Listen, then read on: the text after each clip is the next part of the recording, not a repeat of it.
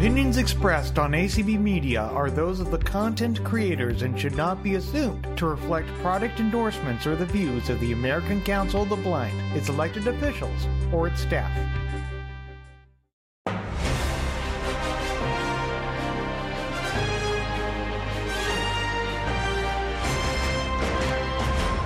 This is Sunday Edition with Anthony Corona. Every week here on ACB Media One, that's American Council of the Blind, Media One, and soon after on all your major podcast catchers. Each week, we'll dive into the news, human interest, and discussions about the issues surrounding all of us in and out of the American Council of the Blind community.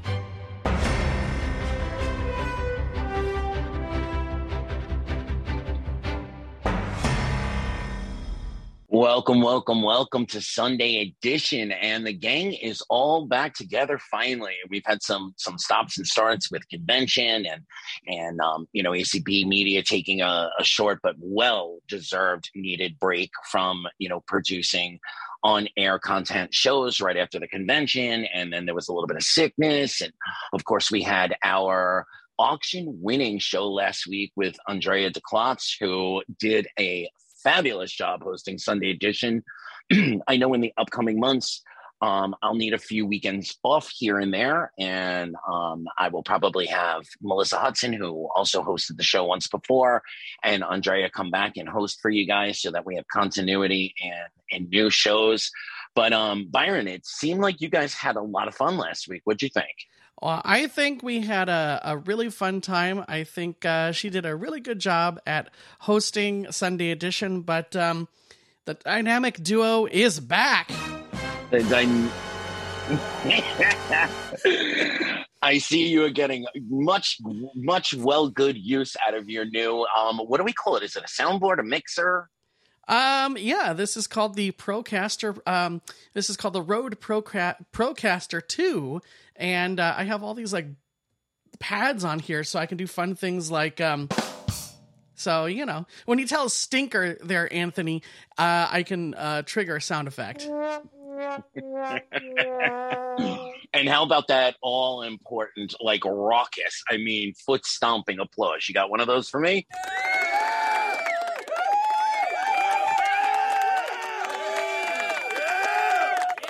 Your adoring fans are waiting, Anthony. yeah, that's what I like to hear. You know, I've gotten quite a few compliments on the new opening and outro.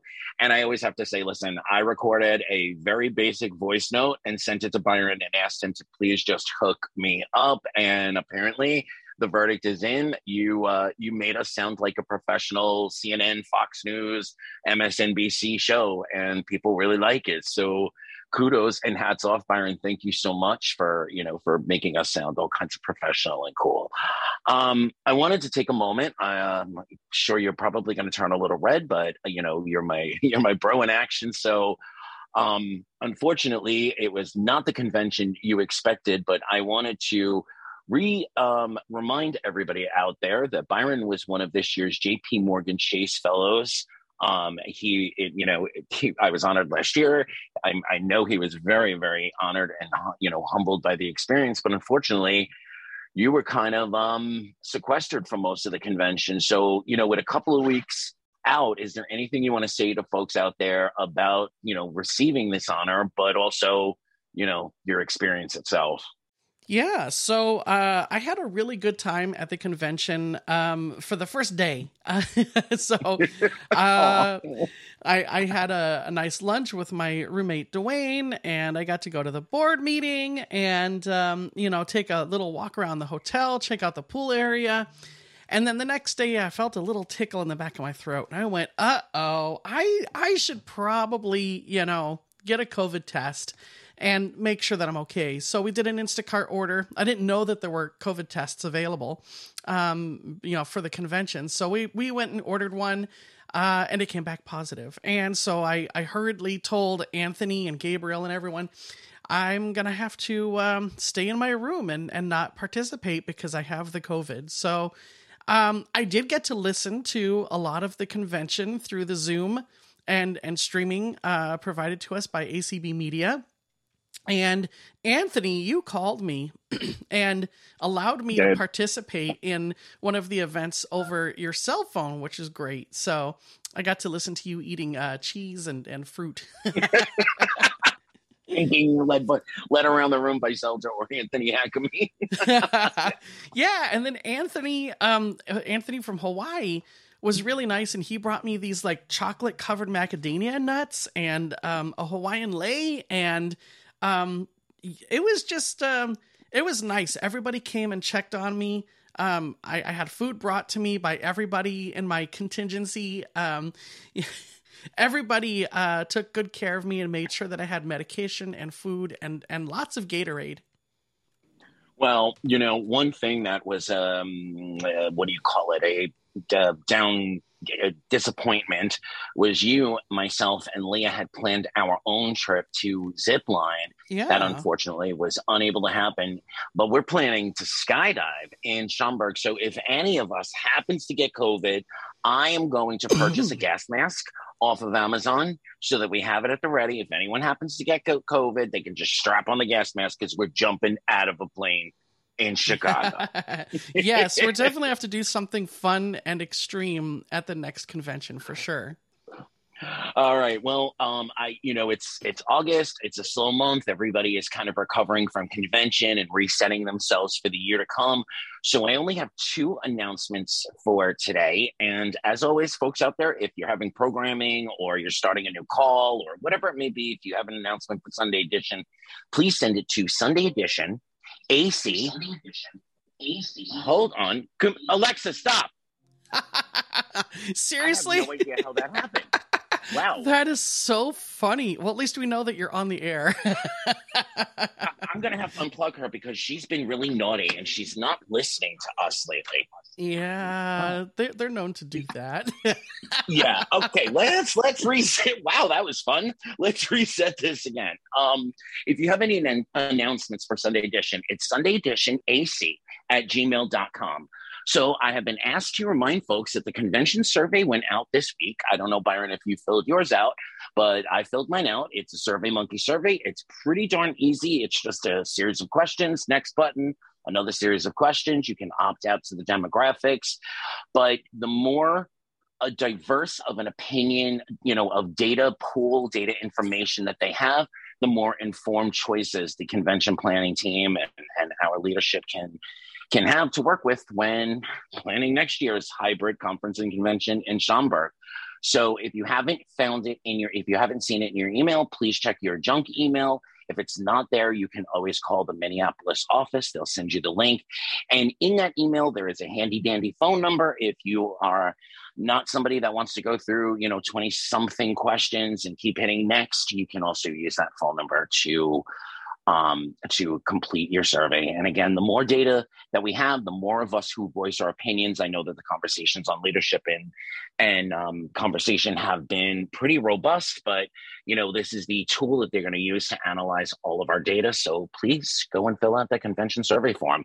Also, Artist Basin and IVIE have an announcement for us. They're doing a business expo on November 12th. Byron, can you read us the text from that announcement? I can. Uh, it says IVIE, Independent Visually Impaired Entrepreneurs, is planning an online shopping experience called the IVIE Online Business Expo, where those who have a business can share their products and services for 30 minutes or an hour for a fee less than members less for members uh, the date is saturday november 12th they can call Artist uh, Basin at 818 238 9321.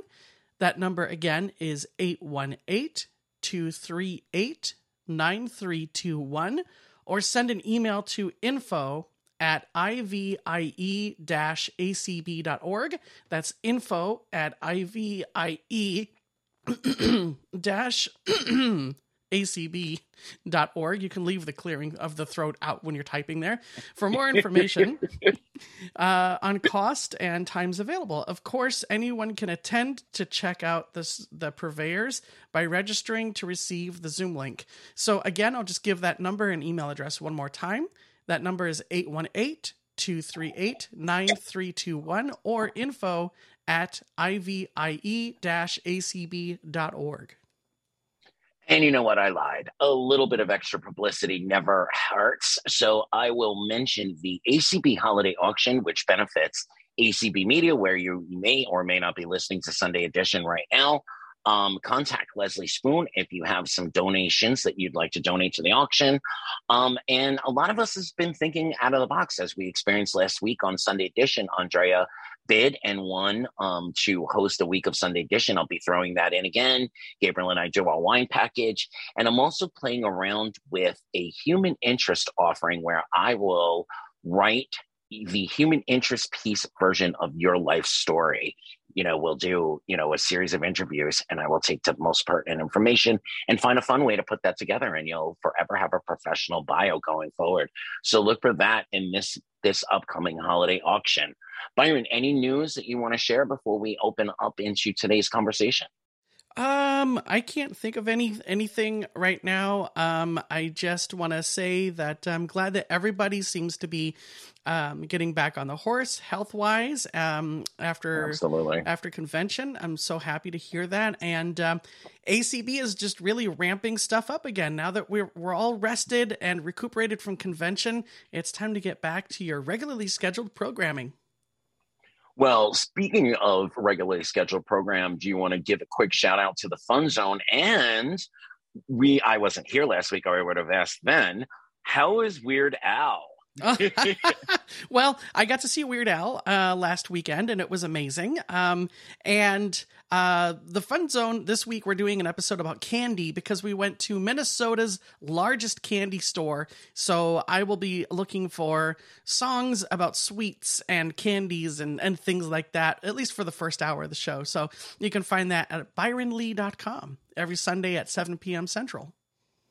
All right, awesome. I am very thrilled and I, am beyond pleased to be able to announce these three guests for Sunday Edition today. If you have questions, comments, you want to congratulate them, uh, please hit up the Sunday Edition link. It's a generic link, so every every week you can use the same link to get into Sunday Edition. It is all over the leadership and convention uh, and conversation email list. If you want to join us, please hit the link. Katie Lear, thank you so much for being our hostess with the mostest today. And welcome. Gabriel, Rachel, and Terry, welcome to Sunday Edition. Well, welcome back. You've all been here before. This is awesome. I actually have not been on Sunday Edition before. Rachel, you haven't been here? I. I have not. Uh, I've listened, but I've never been on the show. And Gabriel said he hasn't. Wow. I haven't. I I what? popped in for announcements and stuff, but I've never been invited to Sunday edition. Believe it wow. or not. Wow. You, uh, uh, Mister, you stop that. Put the person, put the personality in your brain in charge. Who knows what's going on? You were here for Hispanic Heritage Month. You were here for BPI. You've been here multiple times, my friend. exactly, but not exactly. I've I've been here for Hispanic Heritage Month, and I've been here for BPI, but I have never been here for Gabriel Lopez Cafati. Wow, you know what? All right, we can we can look at it that way. And Terry, how you doing today? And I'm doing well, thank you. And I've been on Sunday edition a couple of times. Once I had the honor way back in my early days of doing Zoom calls and visibilities. Uh, I had the honor of hosting once a couple of years ago now, I think it is. That's right. Yes. What a great show that was, too. I'm glad one All of right. us remembers it. well, contrary to what a few out there might think, I actually do. If I can't listen to them live when I'm not actually here, I do always go back and listen to it. I, I want to support. And like I said, Andrea did such a great job last week. So I'm gonna I'm gonna start with Rachel. Um, I thought you had been here once before. I apologize. I, I guess you know you're so vi- vivacious and effervescent. You know, it's hard for me to remember where we've interacted, but um let's let's let's get to know you a little bit. Can you tell okay. the folks you know where you're from a little bit about you know growing up school wise and you know your first introductions to acb yeah. Well you know i haven't been here but i, I feel like it's on old home week because byron and katie lear are longtime friends of mine and i've known terry for a long time and you know it's it's fun to get to know everybody else as well. But um anyway, um, my first introduction to ACB was when I was in school. Um, I'm originally from Florida. Uh, still, my whole family's still there, so I get to Florida quite a bit. You can take the girl out of Florida, but you can't take the Florida out of the girl. Um, so, uh, my first introduction to ACB was a teacher when I was in school. And um, I really kind of liked the advocacy efforts that were going on and, you know, just the fact that you know when i got out of school i could consider you know trying to be part of this big group you know that might make a difference in the lives of blind individuals. So um you know it was just interesting to me. I didn't do a whole lot. Um, i had attended a couple meetings. Um and i don't know if uh Xander is out there listening but um or if they were involved even at this point. No i don't think they were but um, I think I had won an award from FCB. Maybe Katie, maybe we, our archives committee can look because I can't remember for sure.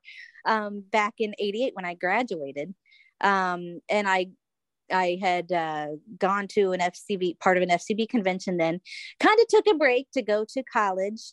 Um, I went to the University of Central Florida, go Knights um and um i so i took a break for for college for a while and then i kind of got back into it um, when I was had a work uh, career established, and um, so I was part of FCB, member of several different committees, and um, did that until uh, I moved to Illinois for a job. Now, who's crazy enough to move away from Florida for a job?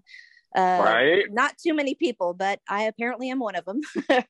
and, um, you know, when a good job stares you in the face, you take it. So I took a job with um, Illinois Assistive Technology Program in Springfield, Illinois, where I am still working uh, 15 years later, and um, got involved with ICB. And um, backtracking a little bit, I had been involved in committees in FCB, but I had also been president and vice president of, at the time, what was called the Mid Florida chapter of the Florida Council of Blind, now called Greater Orlando. Yes. And um, we had a chapter of about 150 people, which I was pretty proud of. We had worked on some things, um, you know, a lot of uh, some advocacy efforts. Um, and so, anyway, when I got to Illinois, I jumped into ICB and had served on a number of committees. And for some crazy reason, um, I started after committees, I started at the top. Um, I ran for the presidency. Unfortunately, they had enough confidence in me to think that I could uh, run ICB, and I did that for the last eight years.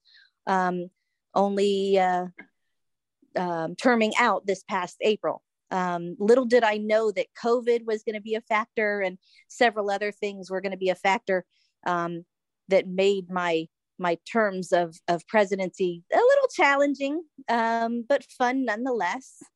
And um, so after that, I decided, um, kind of quite kind of by accident, when I realized, oh wait, I'm not president anymore. I have some time. I can jump in and uh, run for a board position in ACB, and here I am.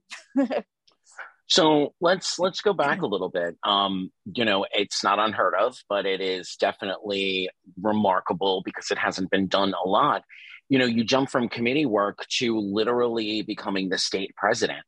You know, what what was that process like for you? What was the transition like, and what did you learn along the way that that prepared you for running for the board? Wow. um you know it was it was crazy you know uh, at the time i thought okay i can do this you know it's a state presidency but um our orlando chapter of of FCB was so huge yeah was so big that it was actually bigger than the state chapter in Illinois at the time. So I thought, if you know, if I can handle the local chapter with 150 members, I should be able to handle the state chapter. Um, you know, obviously there's some differences. You're working with people from around the state, and you know, it's a little bit different when um, the whole organization is on your shoulders but um, i tried to surround myself with a lot of good people um, many people who had been in icb much longer than me many people who had been in in acb much longer than me. Um, you know so i felt like i can be i can only be as good as the people i surround myself with and i i looked for those people that i could always turn to if I had questions or concerns and and that's really what I appreciated the most is being able to work with some great people um, that you know would would I could work well with. Um, so yeah, I mean it was there were some difficult times certainly, but um, I I learned a lot. I think you know just going being flexible um, rolling with Work those core values in, girl. oh yeah, oh yeah. um, you know, and and finding opportunities where I could find them to, um, you know, work get things in a in a better situation you know either financially or you know get icb out there you know i tried to find opportunities where i could and um you know it, it was it was definitely definitely prepared me for working on the board. Um, the the thing about working on the board is again I've I've got a lot of people I can work with and um, although I I do certainly feel a sense of responsibility being in higher leadership in ACB there's a there's a little bit of okay I'm not the totally in charge you know so it, it might be A, you're one of the group not the not the head of the yeah i i yeah. yeah you know there's certainly when you're kind of the the buck stops here person you know there's a lot that you think about late at night like okay if this doesn't go well they're going to look to me you know i am i am the person that that is going to have to answer to whatever and so even though I do feel some responsibility for that being on the board as well, you know, I'm I'm really looking forward to the challenge and really looking forward to working with a great group of people as well. So it, it'll be fun. So let me ask you this, you know, and I think it definitely deserves to be a part of the conversation. You were president, and the national organization had chosen Illinois. It was going to be in Schaumburg. Unfortunately, we had to go virtual. Now your immediate past president will be going to Schaumburg. Is there any, um, you know, crying over spilled milk, milk that you know during your presidency you weren't able to actually put on the in-person slash hybrid piece of of that, you know, and and now, yes, you'll be immediate past president, but it, it's not your year, so to speak. You know, I I thought about that, you know, and yeah, I mean, I there's part of me that would love to have been able to put it on, but there were so many things at that time that we were all dealing with. Obviously, I knew that there was no way we could have a convention that year. Um, and um, I think our president this year is going to um, I think he kind he kind of said he might allow me to share the spotlight a little bit. So not that I really look for it. I think um, I, I guess I was kind of surprised. Maybe people know me a little more than than I thought they did.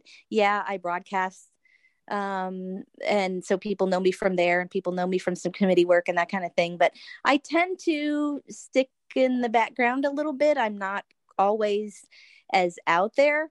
Um, so I don't necessarily require the spotlight, but yeah, I mean, it would have been fun to to be able to say, yeah, this is this is my ICB and we're hosting a convention. But you know, it was kind of interesting. Um, you know, we're kind of gearing up for host committee now, and we can just kind of say, okay, that first those first several meetings that we met regarding the convention and had some stuff planned out. Okay, that was dress rehearsal. Now we get to do the real thing. So, you know, maybe it's going to make it even better than it might have been then. Um, I know awesome. some things that we had done then that we're going to try to incorporate probably into uh, next year, and really looking forward to that.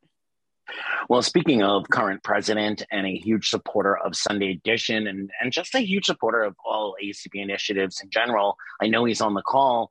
Um, I know he's been a, a, a, bit of a mentor for you. Any any personal words to to um, our second vice president, Mr. Ray? Um, Um, well, gosh, I don't know. I've probably already said them all to him on the phone as as we uh, talked several times, but um, you know, he was president of ICB long before I ever got here. Um, so he he has a, a longer history with ICB than I do. Um, I think we work well together because we come from some different perspectives. Um, there were certainly some things, having been a member of FCB, that I thought worked really well, and I thought, you know, we should try to incorporate that because this, this I think would work well in Illinois. So, um, he knows what he's doing, um, and I'm always here uh, to help him out, and he knows that, and and I'm happy to do so. Awesome. So I'm not going to ask too much about, you know, become um, your current status and, and what you're going to do on the board because I know our members going to have a lot of questions for you. But I am going to ask each of you two questions. And the first one is, you know, and thinking about before you announced your candidacy and you know in realizing there were open seats and you might be a good fit for it what was the thought process like for you and how did you make that final decision um my decision um I, have told a lot of people this kind of came quickly um i was so used to to running with icb and i always felt like um, I was a JP Morgan Chase Leadership Fellow in 2019 in Rochester. Yep. Um, and I said at that time, I told uh, Kenneth Simeon Sr. and several people that uh, I'm going to finish what I started with the state first. And then once I'm done with that, I will consider running for a national position because I always felt like the state, you know, again, we need to have that good foundation.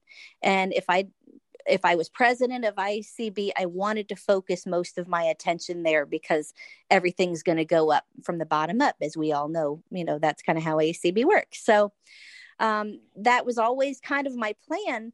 But when actually, when it came time to consider it, I was actually kind of otherwise um, preoccupied. Um, I lost my dad in April.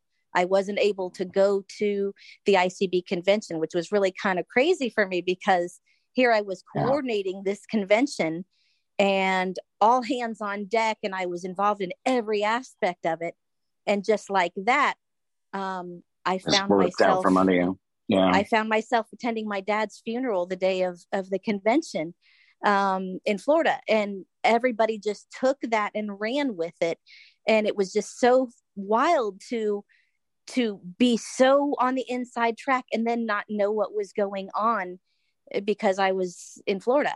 Um, a big, big kudos to everybody in ICB that just took the ball and ran with it for me because I knew that ICB was in good hands. And I absolutely have to say also to Byron, who really, really, really stepped up to the plate for me and um you know, you're, took... you're so welcome. I'm happy to do it. And and and i was able to like you know text you and just kind of keep you abreast of what was going on. And you helped me do some testing late at three late in the one morning. night at three in the morning.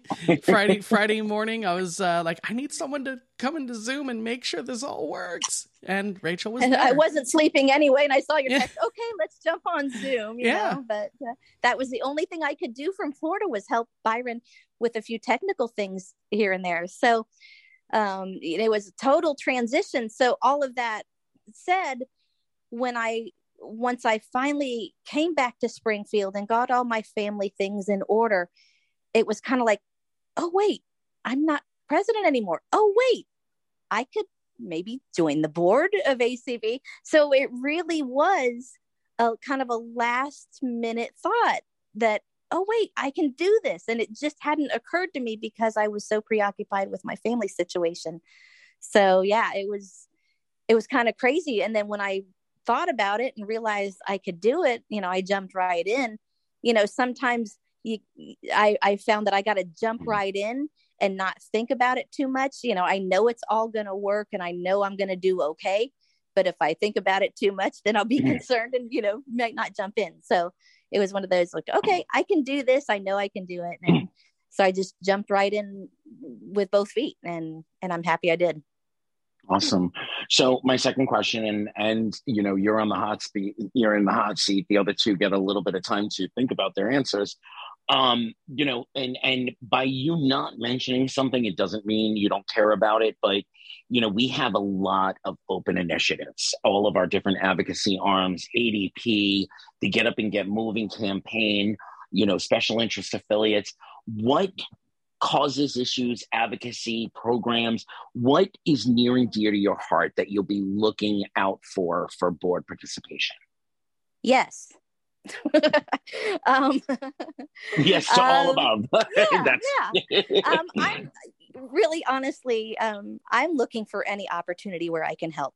Um, I know that being a new member on the board, um, one of the things I want to do is is watch and listen and communicate and um, you know just figure out where I can best serve ACB. Certainly, there are things that that have been important to me all along, but I'm I'm always going to be on the lookout now for new opportunities where I can serve because I haven't been in that position in a while. Um, so I'm I'm looking forward to some new challenges. Um, certainly, um, voting has been something that's been really important to us here in Illinois. We're kind of halfway there, getting accessible vote by mail. Um, um, I really think we're in an interesting time in ACB right now. You know, having just completed our uh, hybrid convention. Um, you know, we are pulling so many pieces of the puzzle together Uh-huh. to make an incredible organization um, that it's kind of fun to be kind of on that inside track, being on the board to figure out how that's all going to work and how to best utilize all the the talents of our members and community and and so many different um, so many different kind of arms, if you will, of of what we have to work with now. So I'm really looking forward to where we can go from here. You know, I, I the sky's the limit, I think, and and we just find ourselves in a, ourselves in a really interesting time where so many people can participate more now than they could before, which I think is awesome. You know, there's Yeah. people who have participated in in asking questions and voting and that kind of thing this year who have maybe even been involved in ACB for a long time, but have never been to a convention and have Just never had their voice heard. So Yeah. I just, Just think it's think about it. really We had- cool. we had members who were voting from Australia, Finland. I forget where Go- Goodrun is from, but um, we had people in the Middle East. We had members that were voting from across the world. I think that's really cool. I think That's that's, just- amazing. So, So- I really look forward to all of that and and the the inclusion and diversity and you know all these keywords that we've all been hearing for so long but they're more than just keywords they're ideas and and and Prompts. values that we Yes. have that I think we can incorporate so much more into IC uh, excuse me ACB. Now I knew I'd probably do Get to that once. acronyms right now, girl. when when I talk ICB, sometimes I even say FCB. So you know, hey, the right, whatever so my- CB um, that we can incorporate into all of that. So I'm really just looking forward to where I can best use my talents on the board. So my last direct question for you is a is a two part. Have you uh, have you finished and and sent in your survey? And what were some of the highlights of convention this year for you? Boy, I'm so glad I did that when the they other said day. you were you got it. I think I did it within an hour of after it came out. Um, Awesome. I think um, I'm trying to think back. Um, I think some of what I said here are some of the things that I brought out there. Um, I I said that I had to participate virtually this time, and and some things that that were were challenges, and I knew they were challenges, made it a little more difficult sometimes. But I mean, we had an awesome team there that really worked hard and made this convention as as um what's the word you know as much for people to be able to participate as possible and i really liked that um i I had to work at the same time. So I tended to try to catch mostly general sessions, figuring that I could probably catch podcasts of some of the other ones that I wanted. But um, I just really liked, you know, liked how how everything was kind of fitting together. Um, it was great. All right. Well, Rachel, again, thank you so much for being here on Sunday Edition. I can't believe this is your actual first time, but I have a feeling you're going to be, you know, somewhat of a regular. It usually ends up that if you're here once, you end up coming back for other things. You get so sucked in, and you get sucked. You like Al Pacino said, you know, in that third Godfather movie, they just keep pulling me right back in. I'm happy to do it. You know, this is I I look forward to talking with members and and you know people in the community and you know getting not like there again not like i look for the spotlight but you know getting to know more people and getting you know having more people know me and kind of coming out of the the background a little bit. So it'll be fun. Uh, all right. Well, stick around because I am sure that our members have some really good questions for you and your counterparts. Um, one thing that I definitely loved, at least about the last two years of elections, is the diversity in in our you know in our personages who stepped up to say, you know what, I think I can offer something to the organization. And so we're going to go from Rachel to, as I described her in my show notes, um, I consider Terry one of the you know unofficial historians of ACB. There are maybe three people that I think to go to for information when I'm researching stuff, and I bother her more often than I probably should. But I know when I call Terry, I'm going to get real information, concise information, and and probably a heck of a lot more information than I actually need. But none of those conversations have ever been boring. So welcome back to Sunday edition, Terry. well, thank you very much. Thank you ever so much.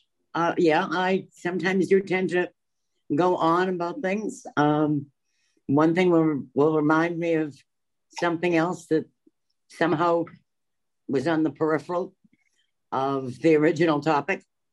But uh, I cannot tell you how many times you and I are in a conversation about something, and my brain is going, Sunday edition topic, Sunday edition topic. You you know, open up the file and, and just type something so that you remember this in three or four hours. oh, so, goodness.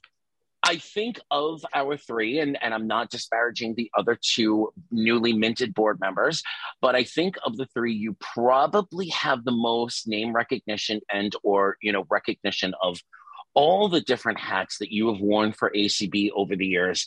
So, um, you know, how did you find ACB, and can you hit us with what you consider the highlights of your ACB journey up to this point? Okay. Um, well, it's funny you should mention that. The other day, I did, uh, the three of us did a program with um, Clark. Oh, advocacy update. Yes. The advocacy update with Clark and Swathi.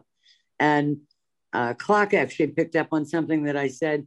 I was just trying to be a little on the funny side, but the more I thought about it, the more true it was.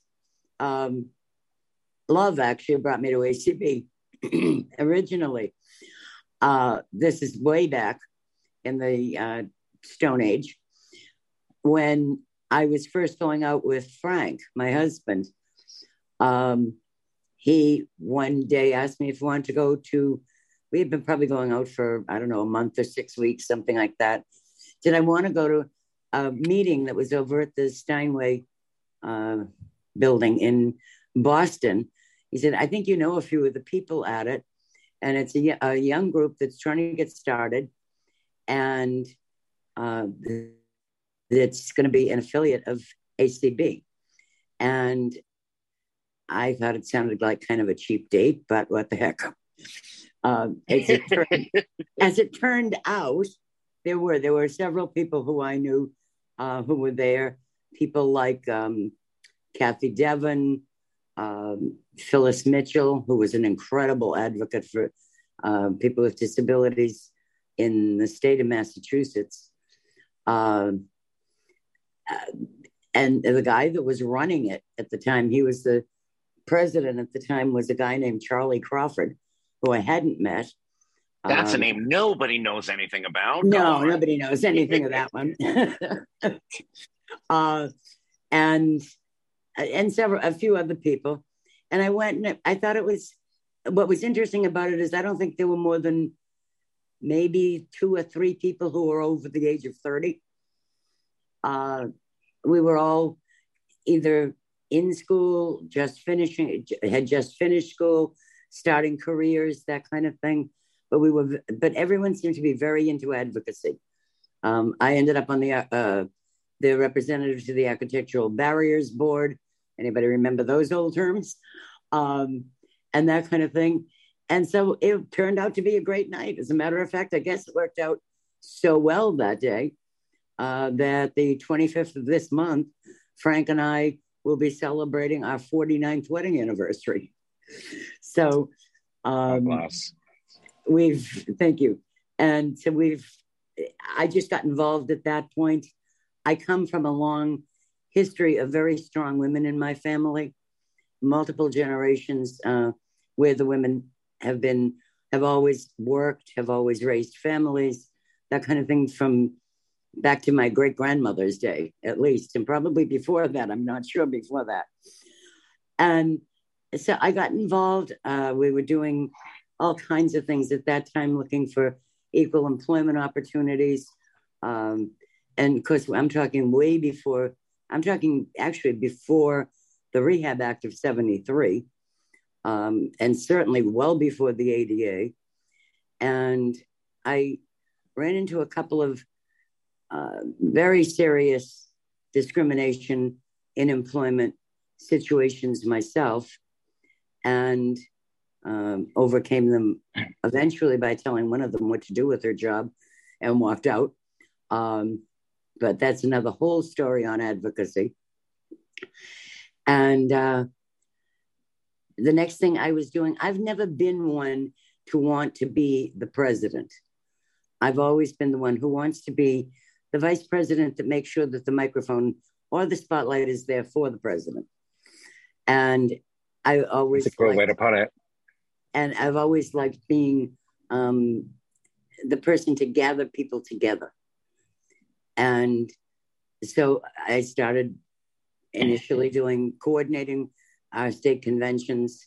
Um, at that time, we didn't know, at that time, we had been invited by ACB we had uh, investigated NFB and ACB.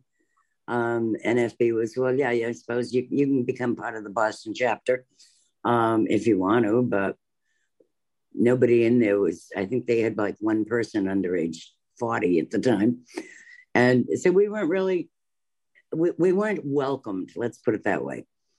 Uh, but there were a few people in ACB who were very, very welcoming, came and came back several times, um, did a lot of mentoring of a group of us, um, people like Charlie Crawford, Marlaina Lieberg, uh, myself, Frank, a few other people that are no longer with us, unfortunately. Um, and those three people were Mary Ballard at the time, Mary Ballard Stevens, who was the editor of the Braille Forum for at least 17 years. Um, most of that time, I think, as a volunteer. Um, ICB, uh, people I know remember uh, the second woman that was involved with us, probably somewhat the most closely, was MJ Schmidt, uh, who mm. was originally uh, was originally from New York, but then eventually went to Illinois and then back to New York and such. Um, and the third one, who I had some of the most fun um, and interesting conversations with, I think, through the years, was Durward McDaniel. And the three of them really did a lot to get us going. Um, and I was very proud of our first convention. We had 65 people at. One of the other things that I thought was a really good thing even back then, long before we were talking diversity and inclusion, was we there were about 25 of us in that first group.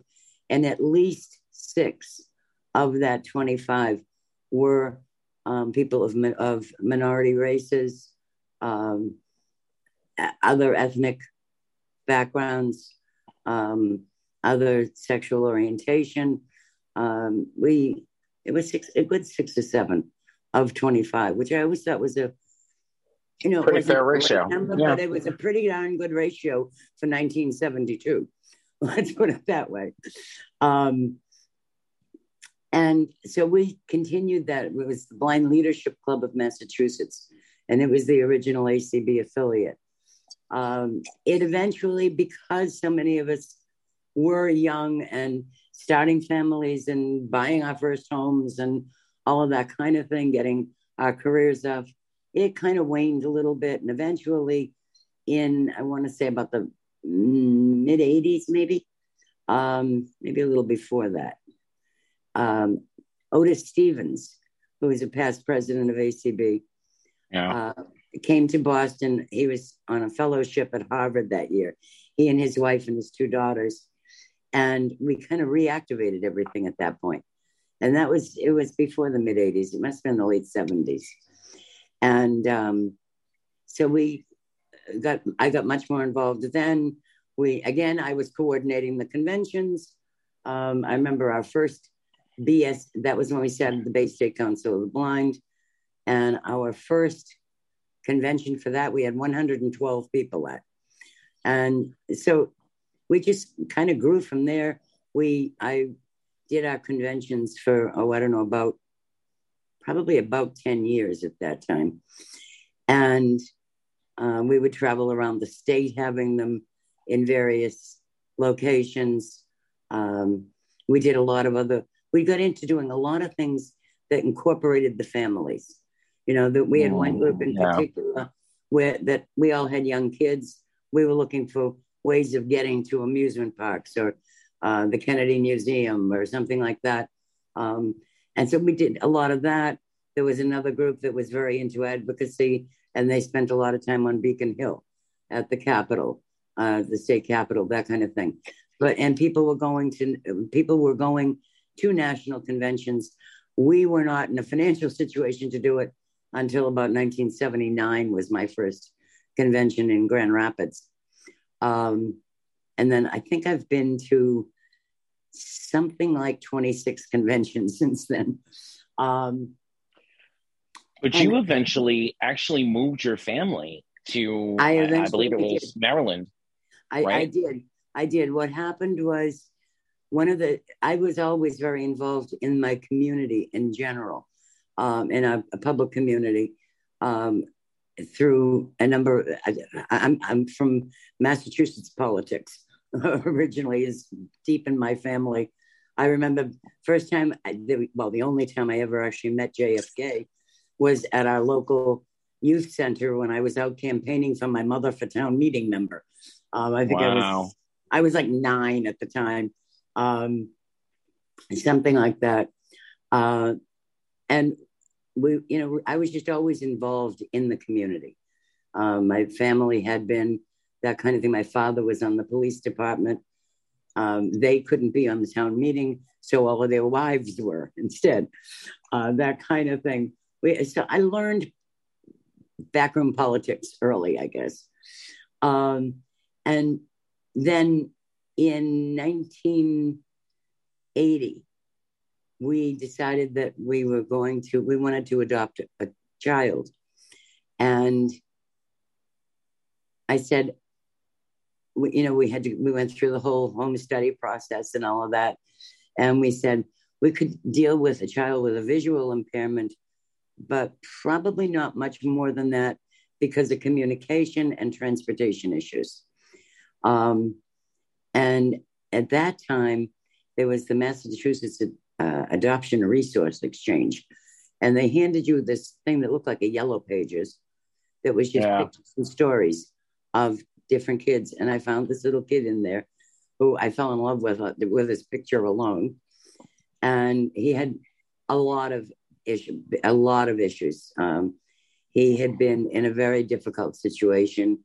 Um, his father had been exposed to Agent Orange. His he had been on his seventh placement in in and out of parents and foster, yeah. foster care by the time he was four years old. He had a lot of behavioral issues. He had um, some co- some cognitive and visual impairment that they had totally misdiagnosed, much more severe than they actually were. And so instead of having the usual nine months to get used to the idea of having an, an addition to the family, within you had a couple of weeks. yeah, we had uh, five months. Five months for a seven-year-old. wow. And uh, and to this day, he loves to come to convention with us and he lives in a group home up in Massachusetts. And so I went through the whole uh, special ed debacle um, back through the through the 80s and into the mid 90s with him. And so I got a I learned a lot then. I got a lot more involved with um, other families that did special needs adoptions, that kind of thing. So ACB kind of got pushed aside a little bit. Um, by that point, there were other people had come in to the state and had kind of taken things over anyway. And it was like, good, they, they're taking care of that. I can take care of this issue, this other issue. Um, I we also had gotten into I had gotten into some other things in my community where we started an organization um, that had over three thousand members within the first year. Um, that was, but that's kind of where my Irish comes in, was all of that. Um, and then in 1998, Charlie Crawford came down to Washington to become executive director of ACB. And he had been our state commissioner for about, I'm going to say, roughly 12, 14 12 years. years yeah. And he called me one night and he said, What would you and Frank think of moving to Washington I would love to have you come in as membership and affiliate services coordinator. And that was a very different job than it is today. Um, essentially, I, I worked with the uh, convention chair and the uh, uh, assistant chair, the chair and uh, assistant chair. And the first year I did it, I absolutely fell in love with it. I called upstairs to Frank that night. I said, Frank, want to move to Washington? He had just retired the year before from IRS. And um, I had worked for IRS for 10 years. He had worked for them for 30. And so I said, Charlie, I'll call you back in 10 minutes. And we did. We we said, you know, if we're ever going to do it, this is the time to Just the time. Make wow. Change. And I said, I'll call you back in 10 minutes. And within, he said, the only thing is I need you down here in the next two weeks. And so for three months. Frank lived in Boston, and I lived in down with. I moved in with the Crawfords actually for the first couple of months until we found an apartment. Uh, thanks to Scott Marshall, and um, caught right on. Got involved with the Maryland Council, ran a couple of their conventions.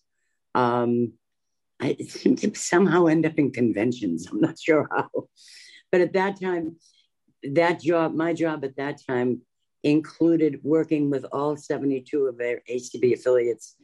We didn't have Zoom in those days. I wanted so much to do some expansion with, uh, especially our rural um, affiliates, yeah. using things like free conference call, you know, whatever yeah. we could to pull people together who couldn't get together on a regular basis. And, and we did, we had some success with that. Um, the conventions, that first convention, Leroy Saunders, who I have always respected in ACB. He's also, uh, he was a past president, probably one of the most unsung heroes of ACB. Um, he was just an amazing, he, he was an amazing guy. Um, he and I did the convention the first two years. Um, and then we had uh, Cynthia Towers did it for a couple of years, and Carla Ruschival, and uh, somewhere in between, we had a change of administrations, and uh, I don't know. There was just there was just something constantly going on. I was I was the staff liaison and worked with I think about eight or ten of our committees, which sounds like nothing these days. We have so many committees right now between steering committees and subcommittees and sub subs and all of that. yeah. Uh, I think we had 14 committees altogether at that time, something in that area, and uh, and we also did a lot of advocacy. We we put together the legislative seminar, and that each year, and we put to, and we worked very closely with the convention chair to put the convention together. And so I did that for seven years. I was with ACB. And back then we did a lot of advocacy because we were all very into it to begin with. You know, and at that time we had Charlie back in the beginning of that was Charlie was executive director. I was membership and affiliate services. Penny Reeder was um, editor of the Braille Forum. Melanie Brunson was governmental affairs and advocacy. Um, we got some funding to get, uh, we got Phil Strong. He was actually doing the advocacy. He was the one that worked on um, uh, uh, pedestrian safety. Right. Sorry, I couldn't yeah. get it. The, uh, the subway safety. dots and things. Yeah. Uh, you know, well, we we were very strong on the subway dots because the woman who actually first introduced Frank and I, and was also a friend of Charlie's from Boston, was one of the two um, people that, that got um, was, that got killed in the yeah. subways. Peggy Peggy Kingman McCarthy. Um, she and I had gone to UMass together, and um, then in six seven in oh six, my father had been diagnosed with esophageal cancer, and I was running up to Boston every three weeks um, I, me and the and Amtrak got to be great friends. Um, and I just decided that, you know, I, I need a break from this. Things were just, it, it wasn't the ACB that, it, it wasn't the same situation that it was six, seven years, seven years before. Yeah. So I took a break from it. I did get involved with ACB in Maryland. I was the treasurer.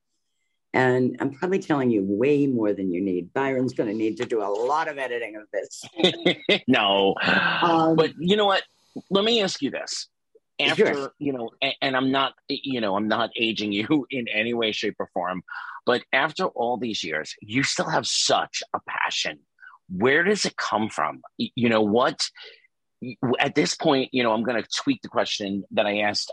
that I, you know, I'm asking you all the same questions, but I'm tweaking it.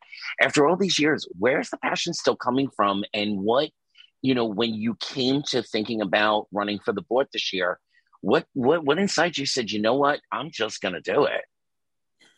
Um, two things. First of all, was Frank has always supported every crazy idea I've had, um, and he was, and he backed me on it.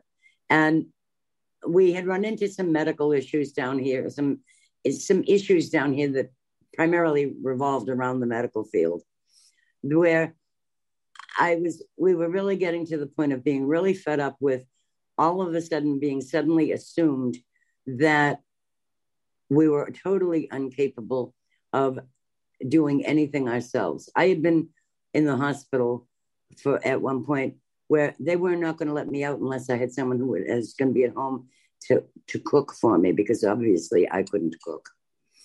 Um, just as an aside, I've had 2200 vision virtually all of my life. Um, so, and Frank is totally blind. So we've kind of covered both the, the entire game. the spectrum, yeah. And we've both been extremely capable people um, both in travel, in house, in everything around the house, in in our professions. Um, I had worked when we got Scott.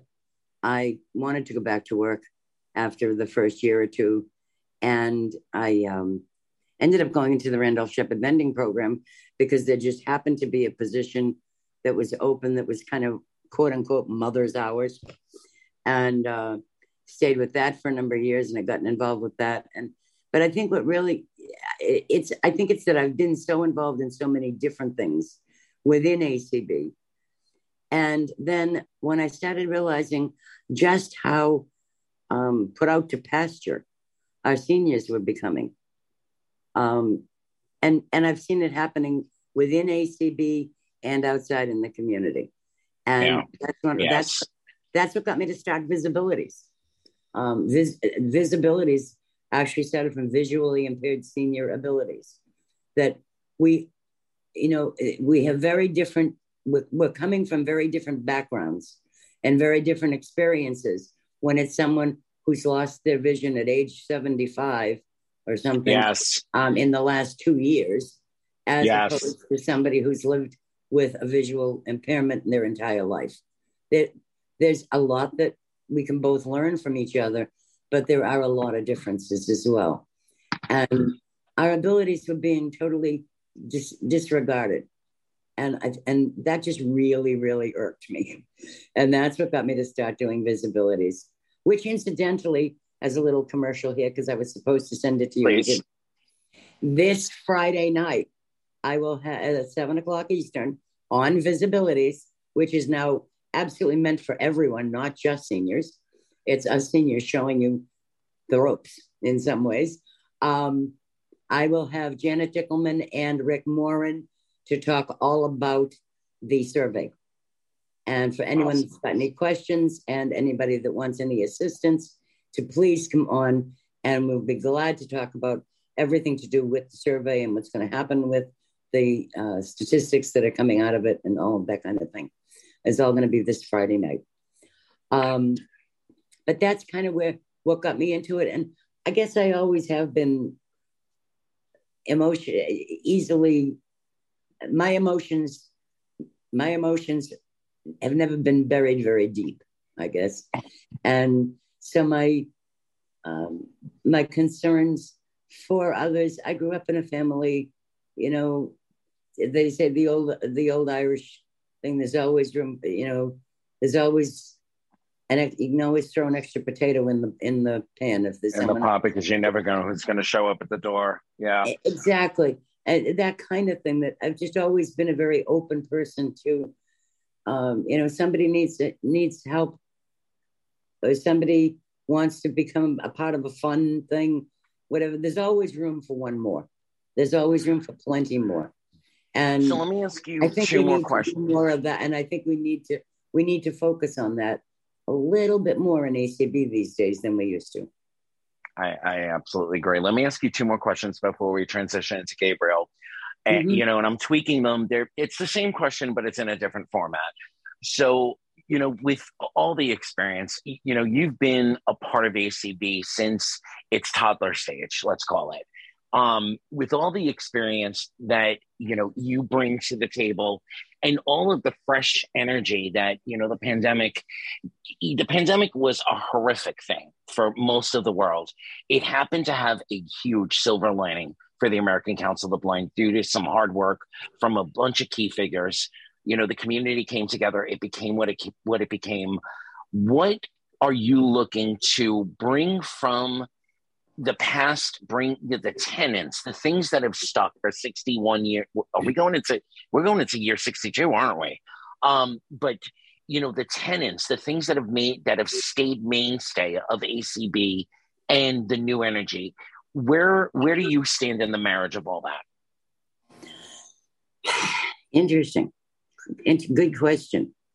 I think one of the things that I want, I would very much like to work on and that I think is a tenet was an absolute tenet of ACB is that we need to strengthen and we need to grow and strengthen our affiliates, our, both our state and our special interest affiliates.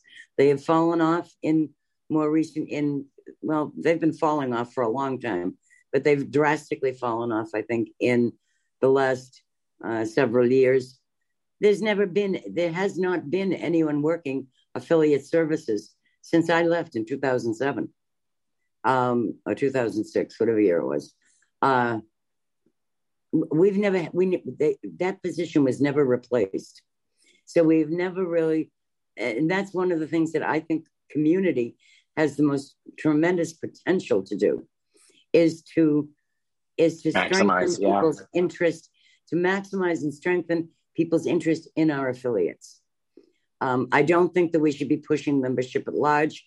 The membership at large was put in because was originally put into the organization primarily because we didn't have affiliates in all of the states, and at that time we didn't have special interest affiliates. I think, you know, people tend to oftentimes think, oh, well, but that group's only going to be advocating and, and, pushing hard on this or pushing hard on that subject, whatever it happens to be, whatever they happen to be into. And that's not the case. They, an affiliate is what is what each and every person brings to it, whether it's a yep. state or a special interest. And that's an area that I think we definitely need more work in. I think we need a lot more work in um, advocacy. You know, I was saying that to uh, Clark the other day. Um, back in the, back in the day, we had four people working advocacy and governmental yep. affairs. We now have two. Um, we've we've increased our staff in in some areas, but that's not one that we have, and that I think is unfortunate. And I, I think it's really unacceptable. it goes beyond unfortunate. Um, it, it, did I answer? I think I answered your question. You do, and and my last question to you, like Rachel, is a two prong question. Um, going forward, I, I have heard a lot of different phrases about ACB and its volunteers, and you know, even down to the most nitty gritty of them all. ACB eats it eats its young. So as, as you come to the board, how do you want to incorporate the history of ACB in you know and make sure that every single person that's part of ACB kind of gets at least a, a, a, a, sampling of the history of ACB, but energize the new energy to bring the organization forward. And then the second prong of that is just give us your convention highlights. I know you also attended virtually. Uh, bringing the organization back together, bringing the organization together, I think needs to be done by bringing, you know, I've been um, doing having some great conversations with people from next gen um, and a lot of our young people. Our young people need to they need to learn acb um, because in, in ways that don't reinvent the wheel but at the same time i'm not saying well this is the way we did it and so this is the way it should stay. That's absolutely counterproductive um, Here's how we've done it. This is how we might be able to tweak it based upon new ideas. Based on new ideas, exactly. Yeah. And and that's it. And you know, if I would not, I would not be here today had it not been for a lot of, of for those older people that got us going back in the 1970s. Um, the people like Durward and MJ and Mary and Otis and Leroy and all of those people who who who we got inspiration from, and I'd like to think that a lot of our young people today could get some inspiration from from them as well. We didn't always see it as inspiration. I don't think sometimes it was like that's just so old fashioned, you know, or that kind of thing. But when we sit back and we look at the organization over the long haul, and that in, that long haul includes the future, and Yes. ACB Say that again. Not, that long haul includes, includes the future. The yes. Future. Yes. ACB is not the organization of today, it's the organization of yesterday, today, and tomorrow. And that's what we need to we need to work on that. We need to get people invo- much more involved within the workings of ACB and learning from the you know, like from the bottom up. We are a bottom up organization and we need to stay a bottom up organization. And highlights of this year's convention? Highlights of this year's convention. Um, I enjoyed, uh, hmm, that is a tough one. I think the, the, the, I think the Friends in Art uh, showcase was phenomenal this year. And so much of that, again, so much of that is because so many people from Next Gen and FIA got together and just did a, an amazing job together. Again, it's where our affiliates can work together and produce something from phenomenal. And I think they yeah. did that with, I think that shines through in this year's showcase. Um, I think a lot of, uh, another high point, I think we had some very good speakers um, unfortunately, I don't think we highlighted them the way they should have been. Um, mm. Personally, I because I worked with her at ACB, um, I thoroughly enjoyed Day Al-Mohamed's presentation yes. general session. I think it would. I think it was a shame that we didn't have NIB and uh, I'm not NIB, NIH, the woman from NIH on the um, on uh, COVID vaccines. That and Kelly Buckman from Department of Transportation. Those are so much more major of major importance to so many more of our members than um, that. That I, I think those should have been on the general sessions. I think we had a lot of good programming. We had some good, some very, very good programming those first three days. Um, I think we can. It went very long. The convention. Um, I think some rescheduling, um, readjusting of the general sessions needs uh, could could greatly increase people's interest in a lot of areas. Um, and, you know, oh God, I'm trying to think. I was, and I, you know, I, I think we had some, you know, we brought someone in from the FCC. Um, I've worked for the FCC myself for the last eight years. Uh, it's part of my very diverse career background. I've worked in everything from IRS to welfare department to the FCC, um, it, especially in technology in the last 10, about 10 or 15 years and um, I think, but I think we we have we we had a lot of really good programming um, that I think. From your perspective, I think Schaumburg has an incredible. I think yes. I, I think that Schaumburg, uh, you know, when you were asking um, Rachel about,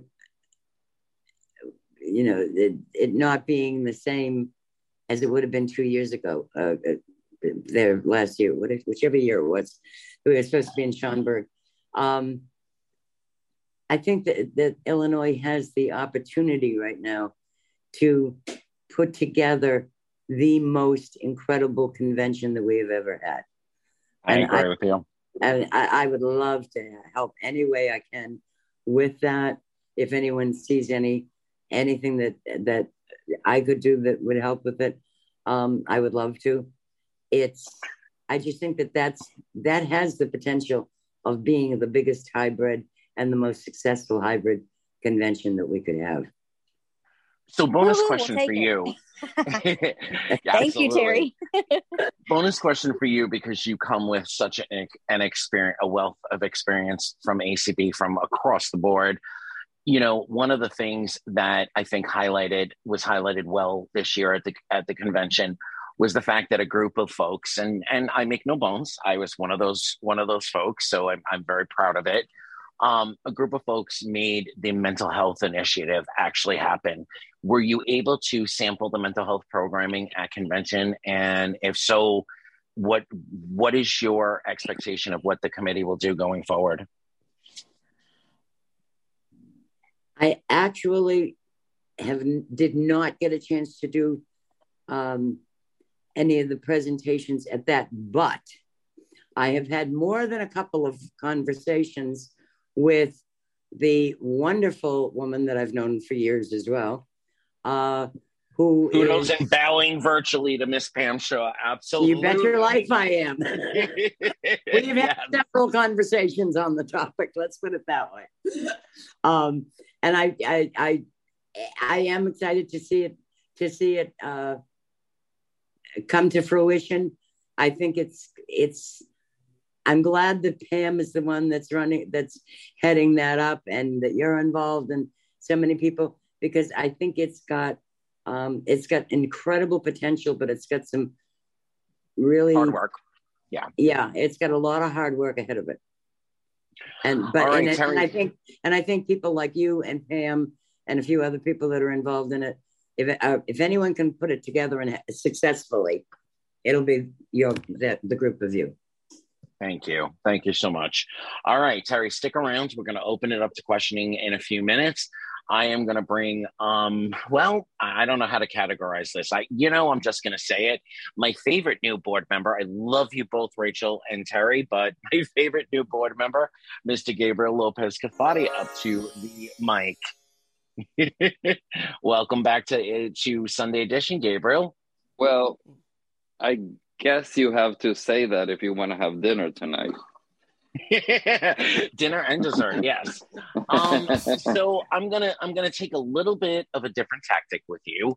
As I stated in the show notes for today's for today's show, you are the first openly gay, also the first naturalized citizen to ascend to a director's position on the board of directors.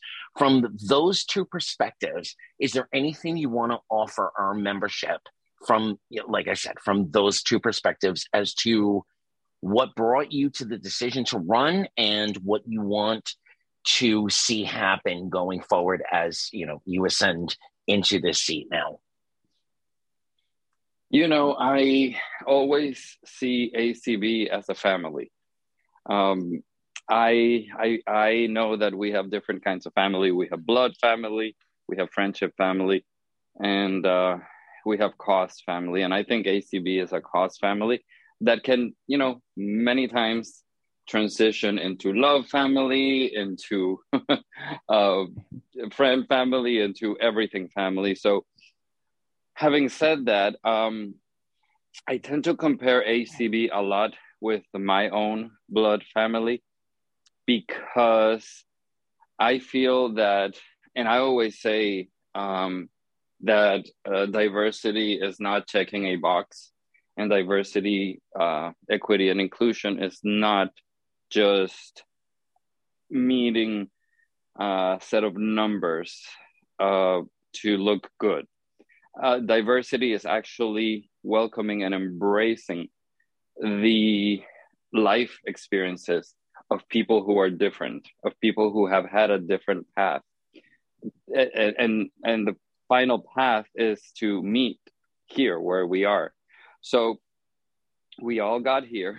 Um, but in that regard, I, I see it as my own family because my blood family got to know me throughout, you know, my uh, early years, childhood, growing up, losing eyesight, and they learned to love me, um, and uh, and they all felt uh, very fondly of me. I was some sort of like I grew up with my grandparents, and you know my mom is the youngest out of eight, so she was you know out of Arab tradition, she was forced, kind of morally forced, to stay uh, and take care of my elderly grandparents after she married my dad. So I was born in the house with my grandparents. So I was like the entire family's like pet child.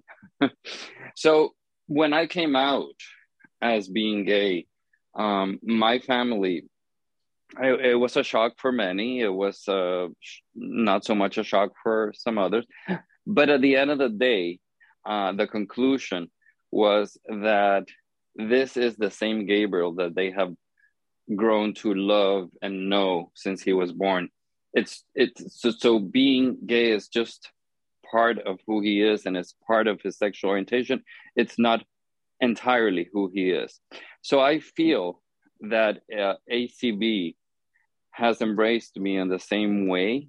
Um, to answer the yeah. first part of your question, being openly gay, uh, in, in, the sense that ACB um, has learned to know me for who I am and for what I have done for the organization and for the love and passion that I have for ACB, and uh, and you know the efforts and uh, the work that I gladly uh, and continuously do for the organization, and you know it it got to a point where you know yeah he's gay. So okay you know he's done this he's done that he's done so being uh sexual orientation being a an afterthought that's what i call diversity because it's it's not who it's not it, it, you know i'm not coming to of course if anyone in the board needs uh, fashion or decor tips or wine and food of course you know the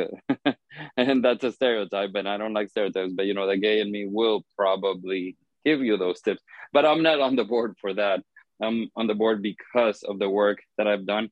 And much of the work that I've done is because I am in a particular situation being uh, on two minorities, being you know disabled and being part of the LGBTQ community. So let me ask you this. You've told your story in a lot of various places. People can go to an episode of In the Quiet with Debbie Hazelton. They can go and go to various episodes of the Advocacy Update, as well as Sunday Edition. I believe that you've told versions of your story on Terry's Visibilities and Paul. Yes. Shout out to Paul Edwards, Tuesday Topics. But I think yep. something that you've never touched on that I'm going to ask you about your family, oh, especially your parents, but your family – when you made that decision to come to the United States full time and go from being a resident to I want my citizenship and I want to be an American citizen and I want to advocate as an American citizen. Can you just tell us a few things about how your family took that and, and what it meant in your journey personally to leave your home country, which was Americanized for your experience, and come here yeah. full time and say, I'm going to be a part of the United States and tie that into the American Council of the Blind? Wow. uh, I so... don't ask easy questions, my my my love. well, my my um uh, first of all, you know, I my condition, my eye condition is retinitis pigmentosa. For those of you out there familiar with RP, it's it's it's a very cruel condition because it steals your your eyesight gradually. It could be two years, it could be two decades, it whatever. It's there's no telling. And it fools you. It gives you plateaus, thinking it fools you. It. Yes, yeah, yeah, this is it. Yeah. yeah. oh my god, so many times I thought, okay, this is it. I'm plateauing here. It's been two years. My vision hasn't changed. I'm staying here. Thank God. No, boom. Next year, you see less. Anyway, um, my my family was always huge on denial, denial, denial, denial. No, no, no, no, no. We're good people uh, we haven't done any harm to anyone. This punishment cannot come upon us. Uh, our little Gabriel cannot go blind. He is maybe we can pray the gay away, but we're not going to pray the blind away. Well, they try to pray both away, but anyway, um, yeah, and exactly, you know, a miracle is going to happen, and we know it for sure. And I bought into it because obviously it was it was it was easier, it was more convenient, it was it was a happier ending for me to say, oh no, I'm never going to lose my eyesight. Yes, I'm a little bit challenged and I may have to give up driving after 6 p.m. Uh, but that's okay. I can live with that. Losing my eyesight? No, no, no, no, no, no. My family is right. I am never going to lose my eyesight. Well, guess what? As soon as my eyesight started going downhill, I was like, wait a minute, this was not what I was told. Um, so I felt that Honduras was not equipped to handle my needs as a blind individual. And I got involved with uh, one of the largest institutes uh, for the blind over there. I became part of their board of directors, and I worked a lot, and that gave me a huge sense of of uh, purpose in life. But it and a community you know, was, to latch onto. I, I never latched onto that community because uh, because in Honduras I was forbidden to say that I was blind. You know, I had, um, you know, I did not have RP. I had severe myopia, according to the rest of the world in Honduras. And oh, you know, I, and and they wanted, basically, uh, Honduran society wanted to paint me as, oh my God, this benevolent guy who has a severe myopia is working for the poor blind people and it, it, it made it even worse for me because i'm like no i'm one of them why do people want to paint me in this picture where i am like working like i'm i'm doing charity? I'm not doing charity. I'm doing this for myself. Elevating and, and, my people. And and to and to work for my people for those who are just experiencing what i've experienced and and for those who are actually ahead of me because they have been blind all their life. So, um, transitioning over uh, to the United States, I felt that I had the opportunity. I felt that, that I had the um, the uh, just the, the, the space to do it. So when I made the decision, uh, my family thought that it was an impulse, that it would go away, that how could I um, desert my family and leave uh, Honduras. But I, you know, I I then went into a road that I've told many people that I don't know if it's more difficult to be able to cope yourself with, um, in this case, losing your sight, or helping your family cope with it. So first of all, I need a distance. I need a distance because I said, no, no, no, I need to cope myself with this uh, before I help them cope with it.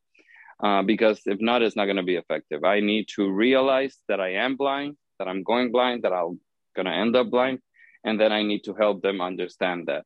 So the only place that I figured that could happen was was the United States.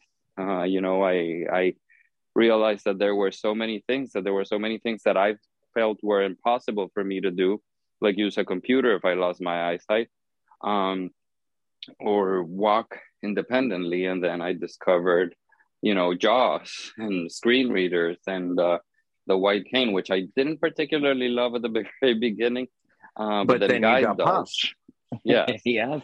Uh, and and I started discovering that you know what, hey, there is life after losing eyesight. Uh, however, once I learned all the techniques, it, it was not, they were not transferable. um, they were not uh, transferable uh, to Honduran society.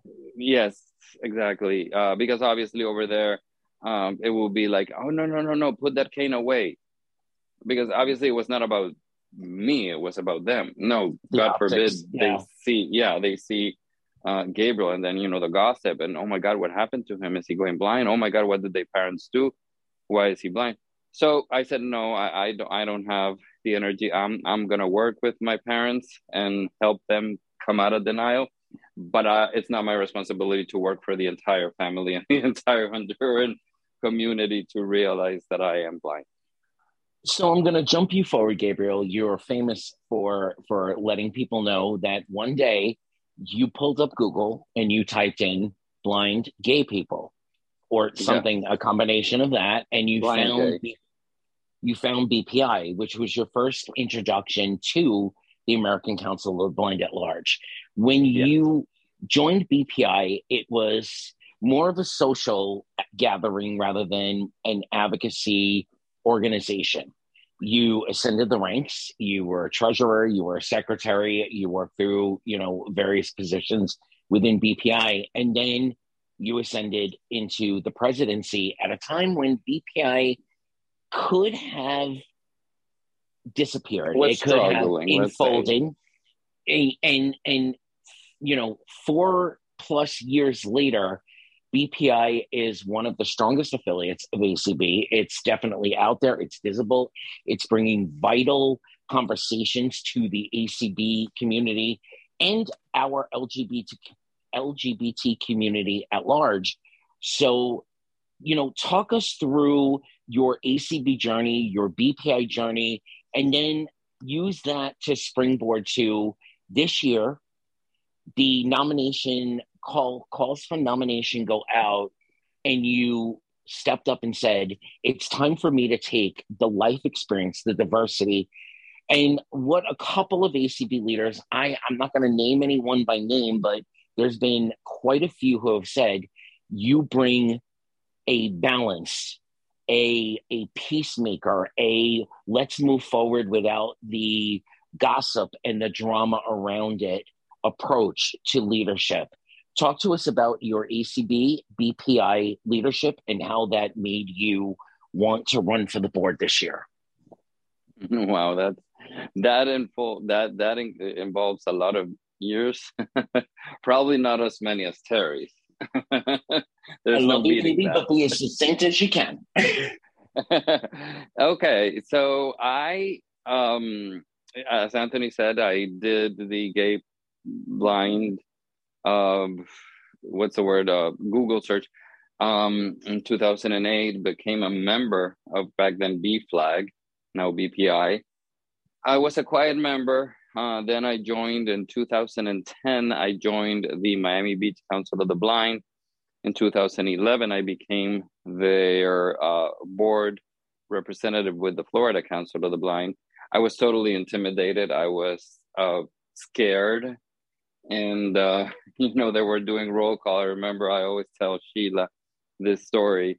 Um, I, I, there was a roll call uh, the first time I was doing board rep work for uh, Miami Beach Council with the Florida Council of the Blind, and I heard all the last names, you know, and it was Edwards, Young, Wiseman, Crod, Hall, and then Lopez.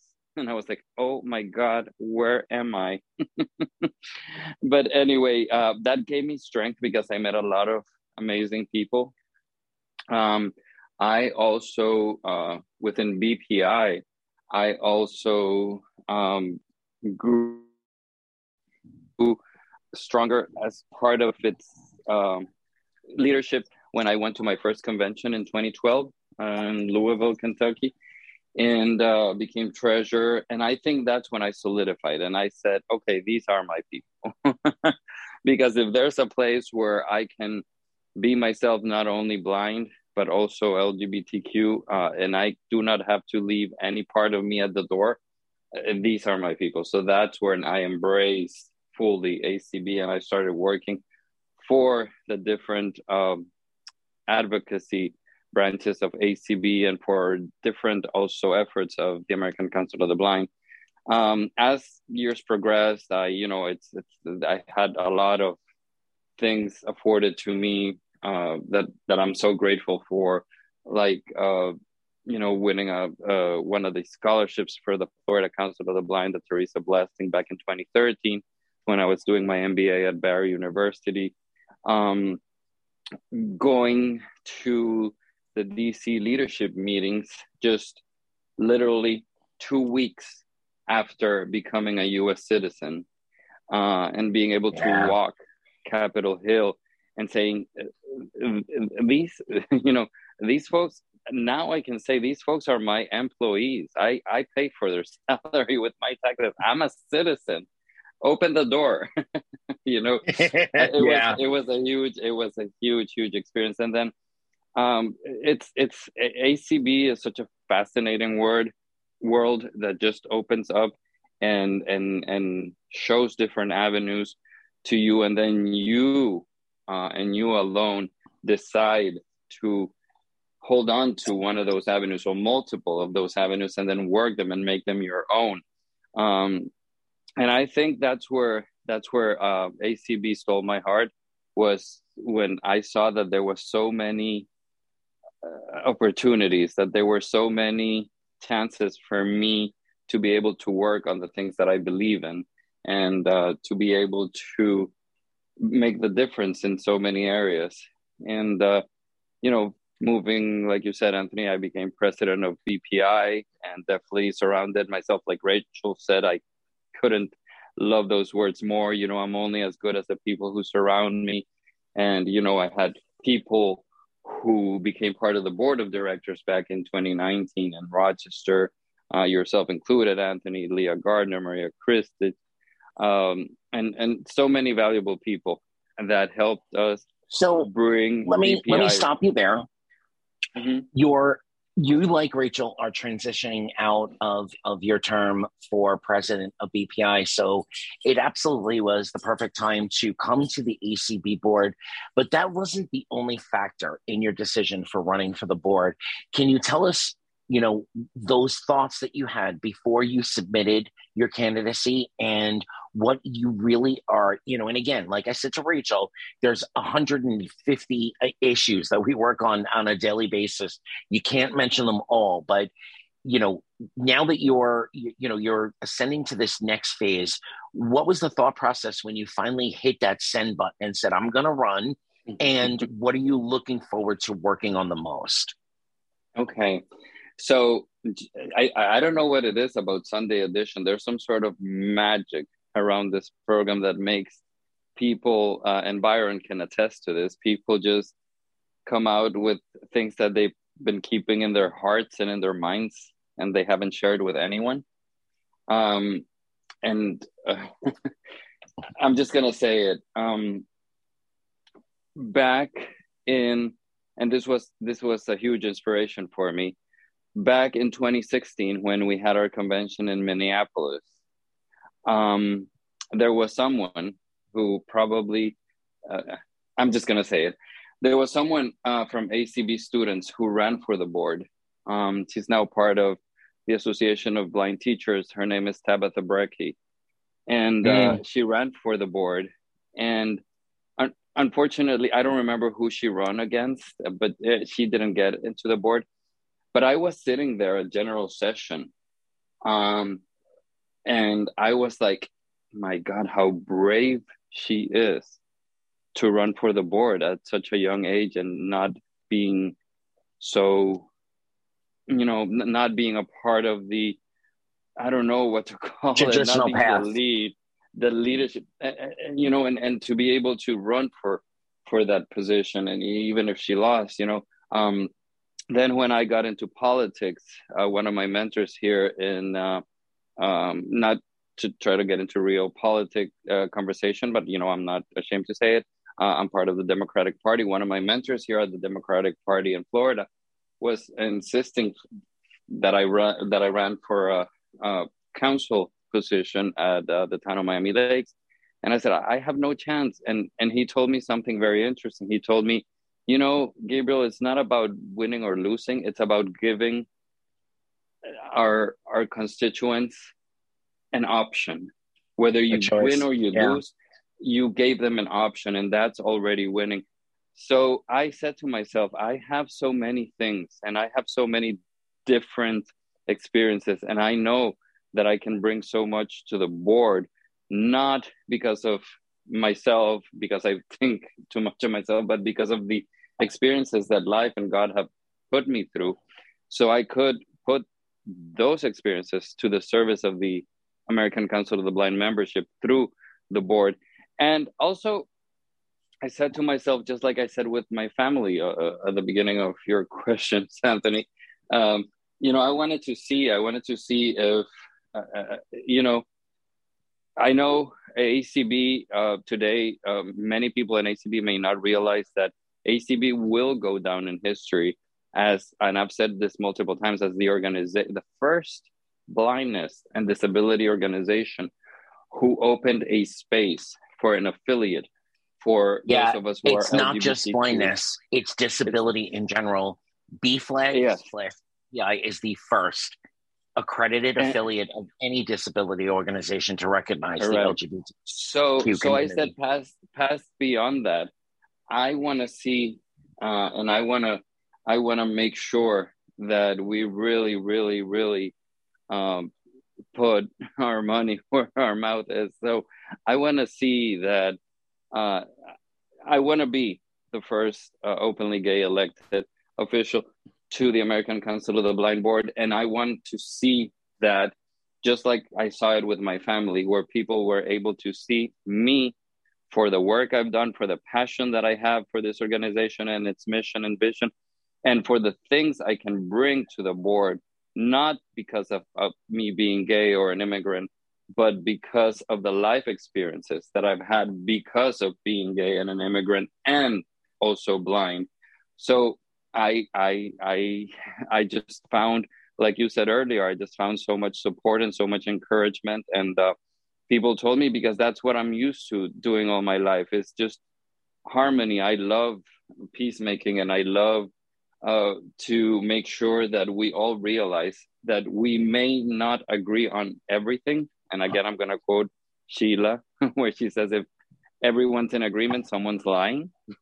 but at the end of the day, if we are committed, I, I see getting to the board as as as a as like a as like some sort of um, obstacle course, like the last thing, the last obstacle that you have to you have to filter or you have to pass is you know making sure that you believe that we are all in the big picture working towards the same goal and we may have yeah. different ideas of how to get there yeah. but as long as yeah. we're all pulling in the same direction you're good to go boom welcome to the board So I have two more questions for you. And Katie, get ready because I'm going to start opening up for hands. And for everybody who's listening, we will stay on after we leave the stream to answer, you know, any hands that are up at the time that we leave the stream, we will answer those questions. So I have two more for you, Gabriel, personally. And you know, I this is a this is one of those questions that's it's tricky. You know, sometimes you want to ask it, sometimes you say it's asking it is a little too much, but being a naturalized citizen, being an LGBTQ person, that the organization recognized you as Gabriel for who you are, all the strengths, all the loveliness, because ultimately, I think everybody that knows you will say you're a lovely person. You want to find the common ground and build on that rather than point out the differences. But having said oh, that, you really you still dinner. are the. Yeah, I want dinner and dessert. um, you know, you are the first openly LGBTQ gay person. You are the first naturalized citizen. What do you want to say to the organization um, about having had the faith to put you in this position? Wow. I think um, I think that uh, people. Um, one of the things that I'm gonna that I'm going to tell people is that I believe in democracy and I believe in. Uh, I have a great passion for politics and I have a huge passion for uh, elected positions. So I want to say that I um, go by one of the old Greek philosophers' um, sayings or reflections, which is don't go into a nation that opens the doors for you and try to govern. Um, I'm here to serve. And uh, I came into a nation that opened its arms for me. And then subsequently, I went into an organization as this ACB, a family now for me, that opened its arms and its heart for me. So I am not here to govern and I am not here to push any agenda forward. I'm here to serve and to make sure that whatever you said, Anthony, my loveliness or my wanting to be a peacemaker and my wanting to make sure that everyone feels welcome and everyone feels that they are benefiting from their participation in the American Council of the Blind, that they're getting something, that they are connected, that they have something in in you know intrinsically just binding between them and ACB. I want to make sure that I uphold the space for those people to feel that they are a part of ACB as much as ACB can become a part of them if they open their mind, their minds and their hearts. Wow. Well, I'm going to take a point of personal privilege here. It's my show, so I get to do certain things. Um, when I uh, stepped up to take the position of secretary of BPI, I had no idea of the workings of ACB, FCB, BPI, anything.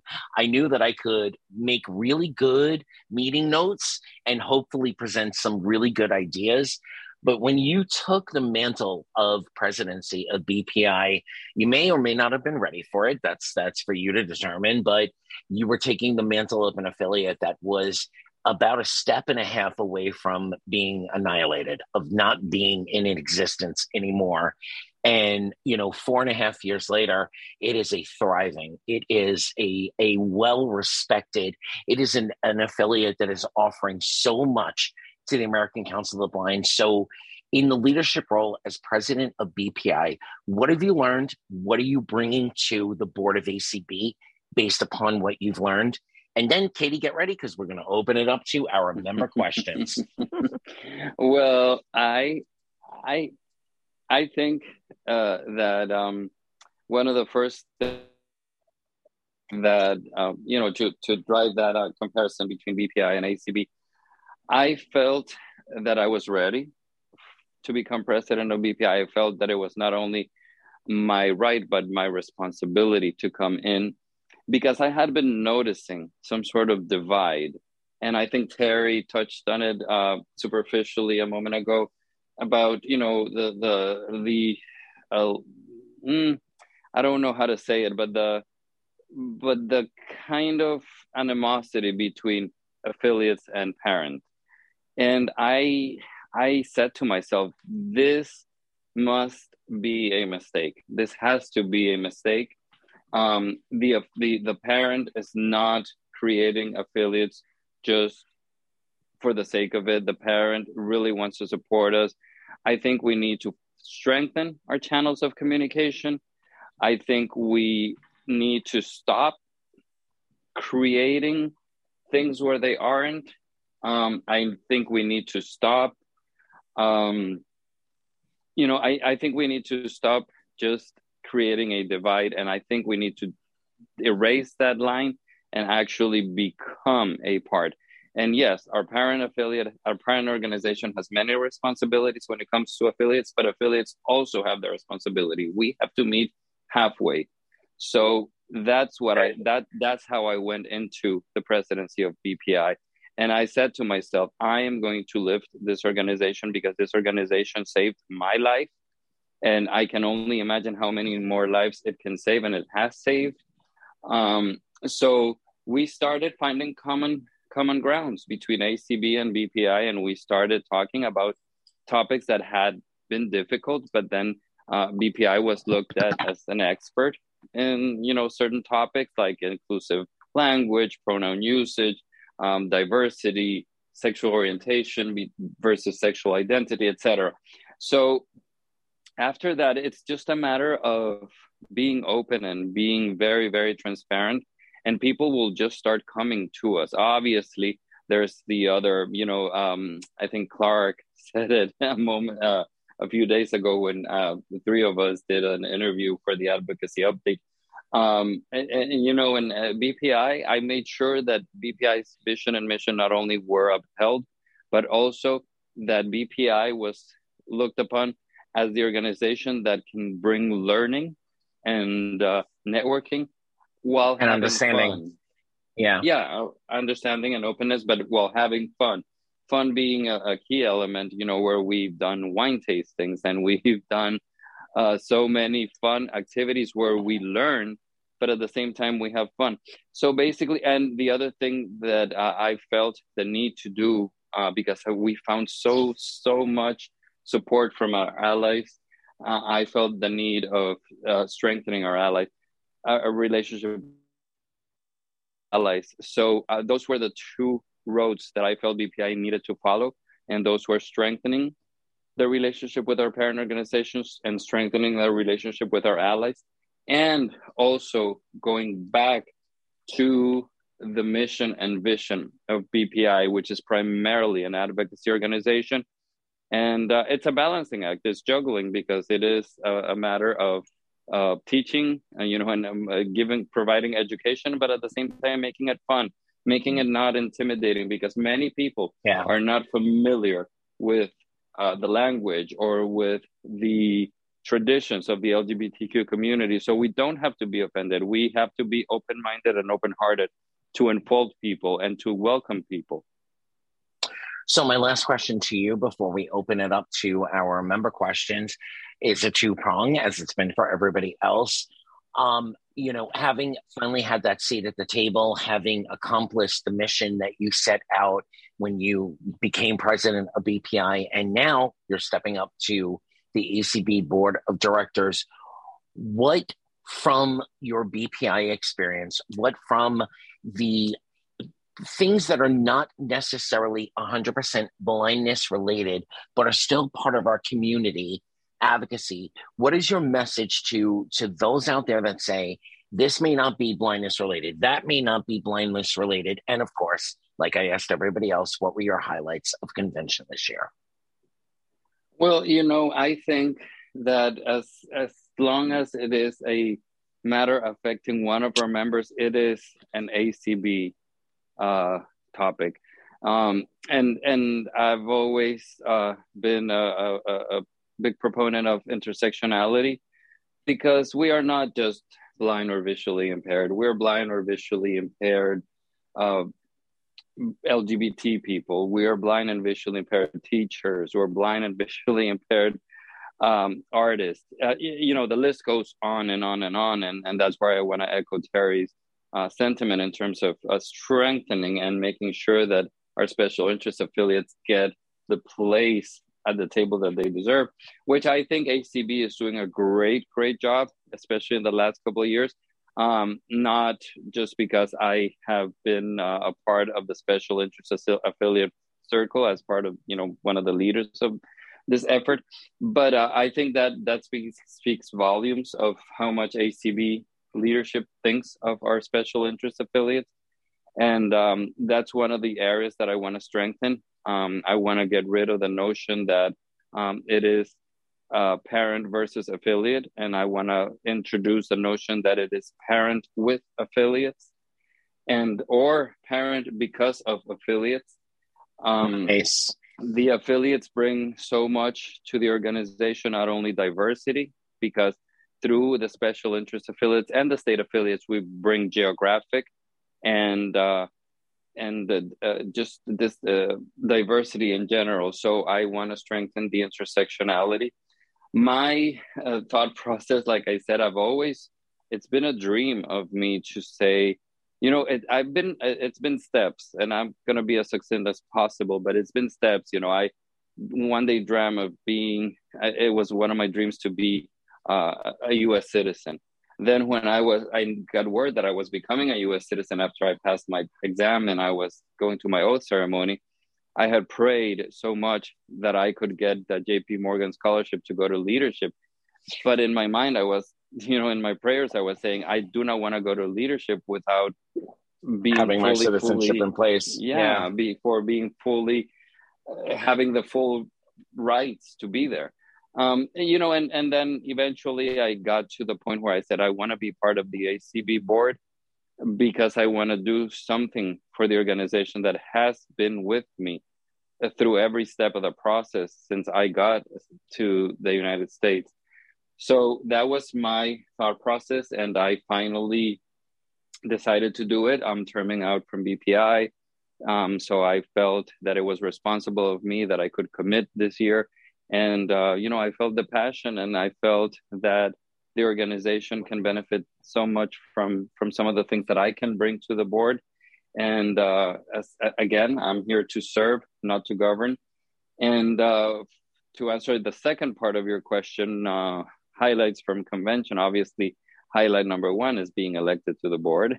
Thank you acb um, just having worked so so ardently uh, you have, you know, people may have may have no clue of how many phone conversations uh, happened between Dana Dickelman, Dan Spoone, Jeff Thom, and myself, talking about what to do and going back to the drawing board for about five or six months, and finally pulling together a hybrid convention. And a lot of people I know, we all have opinions. Oh, how long was it, or how this was it, or how that was it? But people, it is the first time to me being there at the hotel at the Hilton in Omaha and being able to hug people that I probably never met that I only met through you know virtually through community or that I hadn't seen in years. And uh, it, it was it was to me that was worth it. And the last thing I'm going to say about convention the thing that I loved um, uh, was where there's two things that I loved a lot was um, looking at the collaborations, so many workshops that were not yes. individually put together, but yes. but put together between two affiliates or affiliate a commit and a committee, uh, and and seeing how how much we are getting closer to realizing how much more we have in common than we have uh, separating us from each other. And uh, obviously, I'm gonna close it with with a bag with with a fun note uh, my favorite, one of my favorite was that I finally, after 10 years, listened to Janet's advice and we did the wine, BPI's famous wine tastings with the participation of the hotel in a beautiful room where I did not have to run the room pouring wine. Gorgeous, beautiful wine presentations. Thank you. So um, those are my highlights. well, you know, you're a very humble man. So I'm going to shout out for you what you won't shout out for yourself. I, I think it's also extremely awesome that we had so much translation into the Spanish language, our resolutions, our constitution bylaw amendments, some of the programming for the actual convention. And that is all due to the subcommittee that you also lead, the Hispanic subcommittee of the Multicultural Affairs Committee. And thank you. I know the technical difficulties prevented you and Swathi from presenting every day a daily recap, but we'll fix that for Schaumburg. But you also made it very and we'll also need to fix the time Spanish... at which that's going to happen. yeah, but you made it very easy for our Spanish speaking members to be able to at least have the information that they needed to yeah. try to enjoy our convention as much as all of our English speaking counterparts. All right. So I have promised, um, and hopefully our guests are okay with staying for a little bit after we go off the streaming itself. Katie, who is up first with our audience questions? Ray, go ahead, please. All right. Well, well, good afternoon. Um, let me be the first from the officer corps uh, publicly uh, on Sunday edition to welcome you to the board. And I look forward to working with each of you. Um, have worked with many of you in the past, so uh, this will just be an extension of that. Um, I'd like to ask um, community has really benefited the special interest affiliates in a big way. Many of them have grown. What are some things that we can do to carry that over to the state affiliate affiliates because I believe in a lot of ways the state affiliates have suffered because of not being able to get together in person. Now we're starting to get back to that, but many have suffered. I'd like to hear some of your thoughts about that. That's great. So this is the question that we're going to take. We're going to go offline after this. Why don't we start with Rachel, Terry, and then Gabriel? Rachel, go ahead. Okay, yeah. Um, of course, you and I have talked about this, Ray. Um, this is something that um, I agree with you wholeheartedly that that you know we've got a resource that we haven't had until the last few years. Um, and you know definitely it has benefited um, special interest because of the nature of how community calls work and the, and the topics.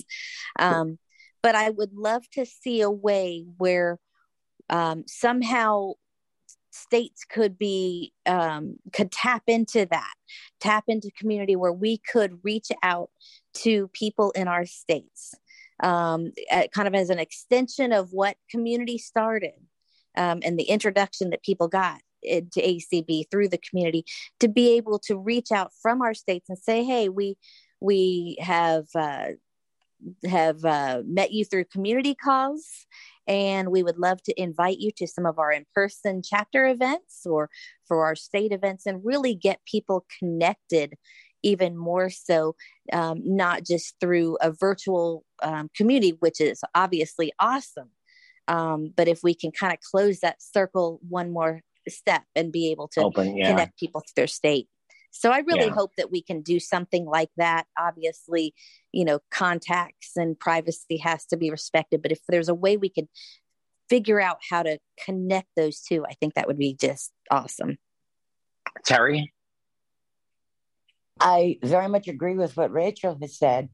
I think that we um, have, uh, there are a number of issues that I think that come into play with this because while it has done community has done some great things for some of our affiliates. It's we've also got, I know of at least four affiliates that will no longer that are no longer on community, and I think that we um, need to come up with a way. I've got a couple of ideas, but they're kind of involved. Um, both for our special interest and for our state affiliates, especially the state affiliates. I think that there are some some great lessons that they can learn from community uh, to carry over to help increase their membership and their and their members' participation in their affiliates. Um, I do think that there are things that can be done with it. Um, I think that there are some a few issues that we have to hit face to you know do hit face on hit face to face yeah but it, it it definitely does have the potential now, i will say that for instance the last two weeks and again in two weeks uh, i've been running three calls just highlighting our special interest affiliates. I've done this in the past a few years ago, um, and those were all on community. And we did not have any increase, and in some cases, decreases in the number of people from community who actually participated in those calls. So, Terry, um, let me ask you this. There are a number of things that need to be looked at. We're going to go off air in a moment. We're going to continue with our uh, question and answer period, and the podcast edition of Sunday Edition will can will uh, contain all of the question and answers uh, from our offline. Terry, how can they get in touch with you for visibilities? For visibilities, you can uh, email me at visibilities, which is V I S abilities. It's just like disabilities, only with a V. It's V I S visibilities. No, I'm saying it wrong. It's visibilities 50 at gmail.com. Or as most people, at least on membership and oftentimes on community, will find my phone number is on there that you can also reach me on. All right, Rachel, if they want to reach out to you, is there an email address you can give us? Okay, now we're unmuted. Um, yeah, um, my email address, I'd love to hear from any of you that have comments, questions, or concerns, is rschroeder.acb at outlook.com. And Spell it for us. Yep, it's uh, R Schroeder, so it's R S C H R O E D E R uh, dot acb at outlook.com. All right, Gabriel. Yes. Oh, the email? I'm sorry. Yes. So, president at blindlgbtpride.org. That is president at blindlgbtpride.org. All right. For all of you who are listening and want to hear the rest of the question and answer period, Byron and I upload Sunday edition after we're finished to the podcast. You should get it in about an hour or so. Byron, take us out and we'll answer the rest of the questions. All right. And uh, thanks to all of you who came onto the show. Congratulations on your new uh, positions. Thank you. Thank you. Thank Byron, you. You are awesome. we gotta love Byron. You've been listening to Sunday Edition on ACB Media. Stream One. That's American Council of the Blind Media, or wherever you listen to your podcasts. Episodes drop every week at 1 p.m. on Sundays, and you can email us at Sunday Edition AC, all one word, Sunday Edition with the letters AC at gmail.com. Let's brunch again together next Sunday. All right. You guys are clear? Katie, can you stay with us, or do you need Byron or I? Oh no, I'm good. Our All next right, so hand is uh, Deanna. Go Well- ahead, please. Wait, hold on. Let's give uh, Gabriel the chance to answer the question. Oh, he I'm was the only one who wasn't. Gabe, Well, I think um, the you know I think the state affiliates uh, have always traditionally had their state conventions to kind of get together and to stay together. The special interest affiliates never had an opportunity uh, to kind of stick together, and the community has afforded that to them.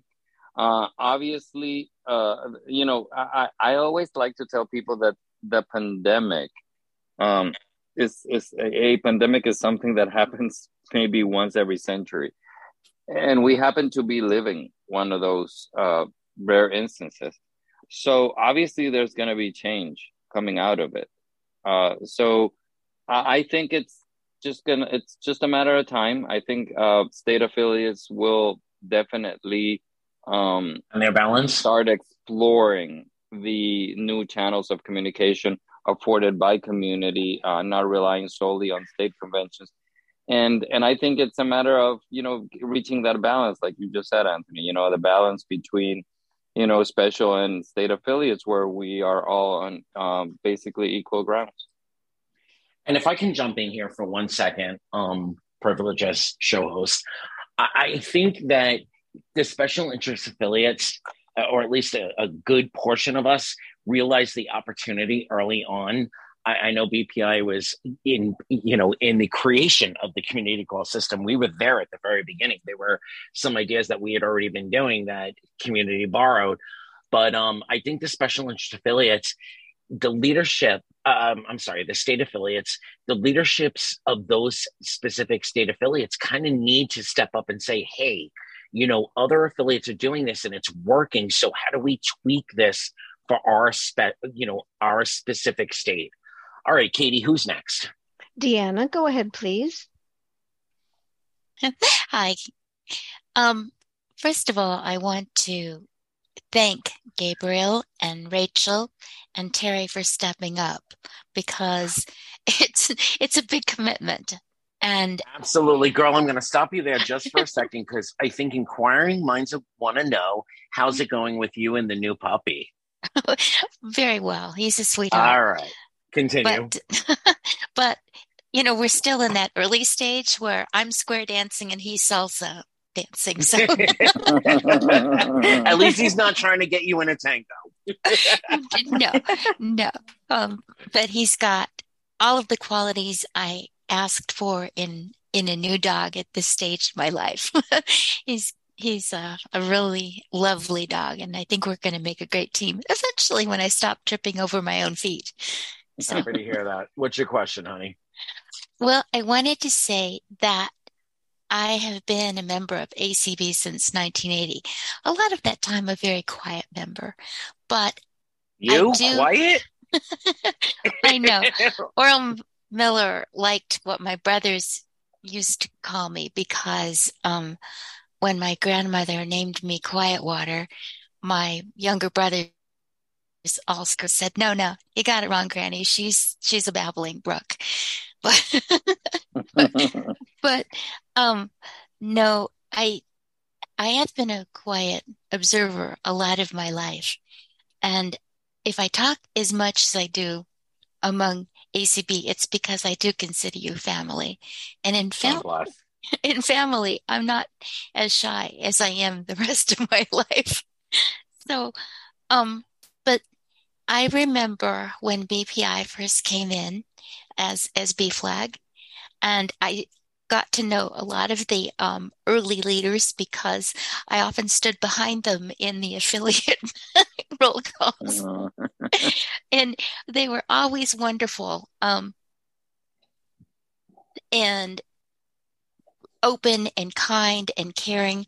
So when I first ran for um, a Board of Publications position, I was doing it because we were we're in, in a rocky road transitional period as as an organization, um, both in affiliates and at the national level, and that happens because we're a democracy. So we do yes. sometimes stumble, and we struggle. Need to regroup. Yeah. yeah, to think things through and come up with a you know a a mutual agreement that this is what we believe, and then go forward. And so, um, I commend anyone who's brave enough to stand up there and say, okay, um, you know, I don't know what I'm doing, but I'm going to, I'm going to give it my best shot because I see a need. And that's what we want from all of our members, I think, because everybody has gifts. They may not seem like a big gift to you, but they can make a difference. We all can. Every gift can make a difference. Absolutely. And yeah. that's what we need is the, the commitment to to get over feeling like you don't have anything to offer. And so I can do this. I can make phone calls. I can, I can, you know, and then just step up and, and take that little role because all of those tiny pieces are what makes ACB work. I love you, honey. Do you have a specific question or are you just giving some well, no, props just, to our I, three new members? I just wanted to say that that I'm really, really glad they're here. And I'm glad that we demonstrate our diversity again because um, we need old old thinkers like Terry who's got energy and dy- dynamism to to put in and yes. we need Rachel as you know, is one of the the next gen people, and we yes. We need Gabriel because we need to understand each other and work together, all of us, Beautiful. regardless of where we come from or what our background is or what gifts we have to offer. Thank well, you for Deanna, those thank words. you so Deanna. much. Thank you very much. Yeah. Thank you, thank you. and I really words, like Deanna. you for thinking I was a next gen person. I was, and, and Rachel, you, you, you, you, you. I was gonna, I was gonna make the opposite comment. I was gonna tell uh, Deanna that I'm, I'm, you know, yes, I, I, you know, diversity and everything, but I'm also part of, you know, that next generation. Yes, barely, barely, barely. I know, and that, and All I think right, it's baby, wonderful. You're not old. You're not old. We get it. Katie, next? Next, we have area code 682 ending in 597. Please unmute and tell us who you are. 682 going once. 682 Uh, going it's Calandra. Oh, hey, Calandra. Welcome back to Sunday. Hi, Edition. Calandra. What's Yeah. your question, honey?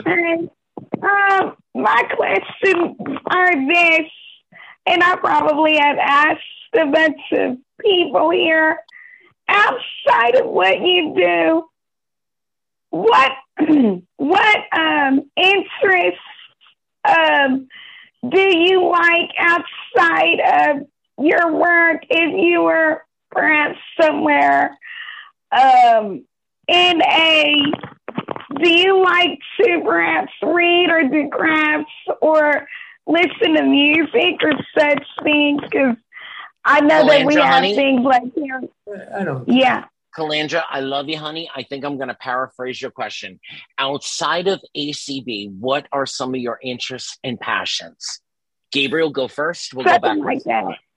Yeah. Gabriel? Thank you for that question, Calandra. Because Besides gonna, wine and opera, what are your outside of ACB Well, passions?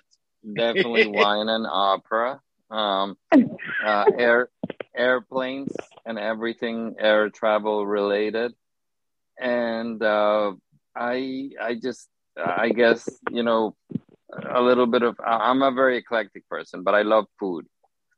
Any kind of food I enjoy. Okay, baby, you need to add one more item to that list. Everything Anthony Corona.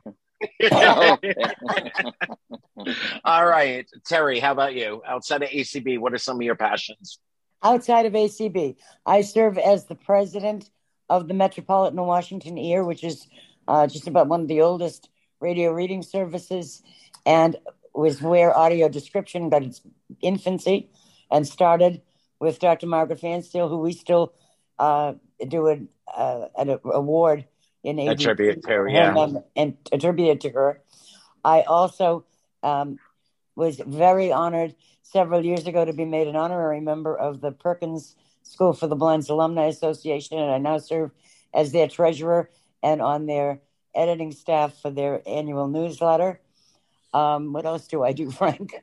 Um, I love to travel, and most people know that you don't call me early on Saturday or Sunday mornings because Friday and Saturday nights are called music nights in our house, where there might be a little Guinness or a little wine or something um, that gets consumed. Must be by Rudolph, not by us, of course. And uh, we both we both very much love music, um, many genres, probably especially um, Irish ballads and 60s, 70s, 80s music. And Awesome. I'm going to take this think That's opportunity. about it. I'm going to take this opportunity from every single member of ACB to just send a huge shout out of thanks to Frank Pacheco, who supports and loves you through all of your wonderful, crazy, uh, forward thinking, past thinking, all the ideas that you bring to the American Council of the Blind. That Frank is there supporting you behind the scenes, I think is so amazing. Rachel, what are some of your outside of you. ACB interests? Thank you. I, I'm so lucky to have the most wonderful wife in the world here, and she, I'm so and she is so. I'm so glad she's so wonderful to ACB. And we are so Thank lucky you. that you are so understanding that you allow her to give so much of her time to us. I mean, there's not a Sunday edition. When I'm doing an important topic, I know at some point there's going to be a raised hand by Terry Pacheco, and I try to be in every disabilities that I can be at. Yeah. So thank you for giving us your wife's time. I know that eh, it's got to be at times you say to yourself, Terry, no more. Because my my guy here, Gabriel, says to me, "Can you not have any new ideas for I don't know, maybe like three weeks? Can we just coast on what we're doing now?" yeah, I do say that. He's great. All right, Rachel, you're um you're outside of ACB interests. Yeah, you know, there's so many things that I thought, man, I wish I had mentioned that, and I wish I had mentioned that. Now I get a chance to uh, talk about the ultimate pride and joy, joy of my life is being a mom to seven year old Delaney, yes. my baby girl yes. Delaney. Um, and I think that's she is one driving motivation for me also to advocate and do the work I do with ACB because I want to be a good role model for her and a you know mentor for her that her mom's out there kicking butt you know? Um and honey but, you're doing it. Thank you. Um so i think uh you know just spending time with her. I i just that is you know the hardest job you ever love wasn't there a commercial about that they really weren't talking about being a mom but i am um that's just my ultimate um you know outside joy. Um, but in addition to that, I love reading. Um, I love music. I'm a, a, radio broadcaster, which I actually failed to mention on air, um, which I think is kind of ironic. But um, so I do music shows. I actually have one um, that uh, I do on um, uh, ACB Media 4. Um, and uh, it's on Tuesdays, Soft Sounds, and I have I broadcast yes. on some other radio stations as well. And um, aside from that, uh, just really hanging out with friends. I'm into martial arts. I need to go back. Um, I'm I love, you know, doing staying active that way. I love walking. I have a guide dog. Uh, whenever I get a chance to get out with her, I like to do that. So, um, and really just just uh, hang out with a lot of ACB friends as well. So I cannot wait to see all of you in Schaumburg. And I am down with the wine, Gabriel. Let's do this. Yeah, let's do it. Yeah. Well, we are sure that you're an amazing mama, and we can't wait to enfold your Delaney into a hug in Schaumburg. Aww. Katie, yeah. how many more hands do we have, and who Two. is next? Uh, Kenneth right, is awesome. next. Go ahead, please, Kenneth. Hello, everybody. I want to congratulate our new board members. I've already stated that to them, but I do believe they will be a great asset to our board moving forward. One thing I wanted to bring up uh, is a topic about succession planning. Uh, last year, those of us who uh, entered the race uh, for a seat on the board of directors, we shared one concern. It's about sustaining ACB for the future, and that mm-hmm. goes along with the succession. And I noticed that Gabe had this entry into his uh, candidates yes. page that uh, this is one of the most important challenges he felt that ACB would face is succession. So I want to ask each one of our board members uh, just to state something about that, how you will be able to help us to move forward with uh, better succession planning and how important it is to you for ACB to be sustained. All right. Before well, we go I... to our panelists, nope, nope. I want to take this moment because you know I am last one of last year's beat JP Morgan. Byron is one of this year's, and I have to say this absolutely state it un- unequivocally. If you have a question about leadership, go to Kenneth. This man yes. will give you everything that he has, everything that he knows. He will find things from the past that he's that he's come across or that he is specifically presented. This man cares about ACB. If you have a question about leadership or mentorship, go to Kenneth. But Gabriel, yes, you can open up this. yeah, because Kenneth mentioned me, and and yes, that was one of the that was my my answer to the question uh, of the biggest challenge facing ACB. And I think it's not just an ACB matter. I think it's any organization that has a, a good number of years behind its reputation because yes, we definitely understand that the uh, let's say that that generation uh, that is more adult or more seasoned than the rest of us, they have the know-how on how to make sure that an organization um, survives, exists, connects, networks, and and and thrives within a greater community. Um, Maintain Terry, but go on. the when the the way I like to see it, Kenneth, is first of all, amen to the maps program. Um, so thank you and Cheryl for spearheading spearheading that. And Donna. And yes, and Donna, Donna Brown, absolutely. Um, I thank you, the three of you, for spearheading this. And uh, and and I see a great, great deal of um, exchange of information through the MAPS program. The way I want to address this, or the way I want to figure this out moving forward, is you know kind of changing the mindset that we're we're adopting while we go into it both mentors and mentees i believe that mentees have a great deal of information that our older leadership. I hate the word older but i didn't find another word. Uh, you know our more seasoned leadership um, uh, needs to know about. So i don't see this as you know mentees are here to learn uh, and and and just learn. Mentees are here to learn some of the traits of being a leader but they're also here to teach us some of the new trends, some of the new ways of doing things, some of the new ways of reaching out to people, some of the ways of people engage and and making sure that people stay interested in what we have to offer. So I like to see the relationship between mentors and mentees as a uh, give and take, give and take. You know, we have some uh, leadership traits that we want to share with mentees, and mentees have some of the keeping current and alive um, traits that they can and should Great. be sharing with us. Great answer. How about you, Terry? You come from a very long perspective. I feel like the antique around here. you are the finely aged bottle of wine around here. and that is very important for me. I, I I agree very much with most of what um, Gabriel just said. I and I think the I think the mentoring program is something that's long overdue. I think that um, what I think is I think you make an excellent point that everybody needs to learn from one another. The mentees need to mentor the mentors as well as the other way around.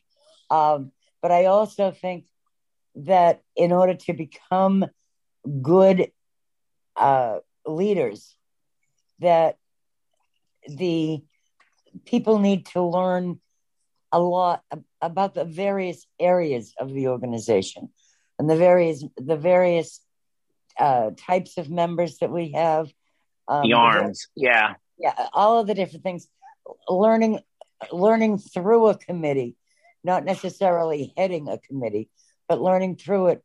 You know, you really do need to learn the ropes of any organization, just like you do when you go into any corporation.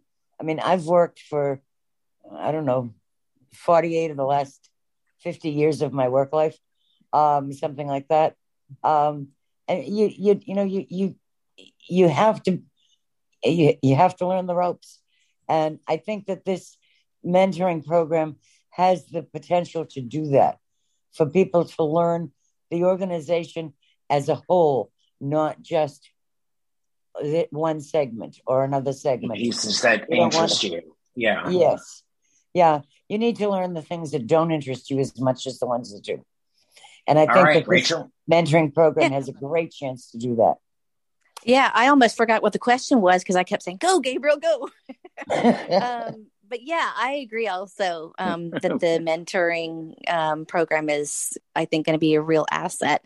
Um, I too agree. You know that everybody can learn from everybody else. You know, there's everybody has different life experiences. Everybody brings something different to the table, and you know, we all need to to be aware of that and and try to be understanding of what somebody brings to the table because you know i certainly don't have all the answers or all the best ideas all the time. I have some of them but you know everybody else has great ideas as well. And i think that those need to be heard and and it's like uh, gabriel said you know i'm just saying it different words. It's definitely a two-way street. Um, i look forward to working with people and trying to see how i can bring their ideas to leadership and to the board um, i think also what's really important is keeping advocacy in the forefront of people's minds yes. because there are people all of the mentors of all of us sitting here in this zoom room and, and everybody listening right now have worked really hard to advocate for people down the generations and acb into the future and we need to maintain that you know if we if we just kind of dismiss all that hard work and don't really think mm-hmm. about what it took to get here, then yes. what are we yes. going to pass on to the people that are you know in the next after us exactly yeah. exactly and so wow, i Rachel. think i think really our mentors point. Oh, oh, thank you but yeah so all I, these things that i, I just like hold on, Anthony. Just like Rachel ahead, was saying, go, go, Rachel, go. I mean, go, Gabriel, go, Gabriel. you know what Rachel made me think of right now, and I'm gonna be very brief. Um, I come from an Arab family. My grandfather was, my grandparents were the on my mom's side were the founders of a, uh, one of the big co- biggest coffee roasters in Central America. Unfortunately, my grandparents were Arabic, so they didn't think that women deserved anything so everything was inherited to my uncles not, not my mom or her sisters but anyway that's beyond the, the, the what i want to say is that when training the younger generations into carrying or or or um, moving forward with the business my grandfather was the only one who had the keys to open the factory and open the offices and um, the, the the the the sentiment that he expressed was like until you do not until you know what it costs to get here you do not get the keys because you know you need to you need to know the value and you need to know the history of what, yeah. of what it took to get to, to get where here. we are today so I'm going to interject for a second. I, I don't know how many hands we have left, but we're going to take two more after this. Um, I want to interject for just one second and ask each of you. I hate the word failure personally, but I know the value of what failing at something offers us in, in our full life experience. So, in mentoring, in, in incorporating new ideas through the organization, what does ideas that may fail or may not um, come to the fruition that we hope they come to, what value do they offer the organization? And we'll go backwards. We'll start with Rachel this time. My word. Oh, you save the toughest for last. Um, I think failure is, and I agree with you. I don't really like that word, but um, I, I think opportunities to learn. How about that? Um, you know, does just that, gives us an opportunity to look at something that may not have gone quite the way we had hoped and look at what went into into the succession of of whatever situation that was and say okay this is where this is where it fell apart. Um in trying to incorporate this idea next time here's what i'd like to do differently or here's here's why it fell apart. So let me be proactive and say okay i'm going to do this differently so that it doesn't have an opportunity to fall apart as as it did. So you know i take and you know i've certainly had things that i wish could have gone differently in the past. I think everybody does. And you just have to take those as learning opportunities and and and i look at all sides. Um, immediately, when I look at a situation, I look at myself first. How could I have changed a situation? It's really easy to throw blame at at other people in yeah. other situations and say, well, they did this or they didn't do that, so this is why it didn't work. But I, um, and this is why, you know, I've stayed up late at nights thinking about things. You know, I look at myself first and how could I have impacted that situation negatively or or positively? And so I think that gives me a good foundation and perspective to work on as we move forward with any challenges that we face. And so, Rachel, in every quote unquote perceived failure, do you see opportunity? I think so. Um, right now, I can't think of one where I could say this just didn't work. Everything was beyond my control because in any situation, it's, you have it's control over, uh, you yeah. have right you have control over how you approach it if nothing else if you don't have control over the situation itself you have control over how you react to it so there's even a minor bit of control there in one way or another. And if you're open up if you're open minded enough to try to learn from it then there's no reason why you can't learn from uh, something that that may have been perceived as a failure. Gabriel same two questions. Oops sorry i was muted. So i definitely see failure as learning opportunities. I think that um, failure is not representative of the effort that we put into things and it's not representative of our personal set of skills. It's more representative it's exactly or commitments yes. Um, it's more representative of the circumstances and it's more representative of uh, giving us the the giving us the guidelines on how to better work things to make them fit the actual circumstances. I um my my big definition of failure was when I was in high school and I did not tell my chemistry teacher that I was visually impaired because obviously I was ashamed. So she did all these explanations on the blackboard and then I took a test and I got a big fat zero. And you know that was a failure for me. But you know what happened? What what it yielded? She asked me what happened? And i said what happened is that i cannot see the board when you write things. And i couldn't understand a single thing. So i filled yes. out this test to the best of my ability and to the best of the knowledge that i gathered through hearing what you had to say. From that moment on the relationship changed and she was aware of how to you know so it was a failure. Yes i had the zero but moving forward she knew how to better accommodate me.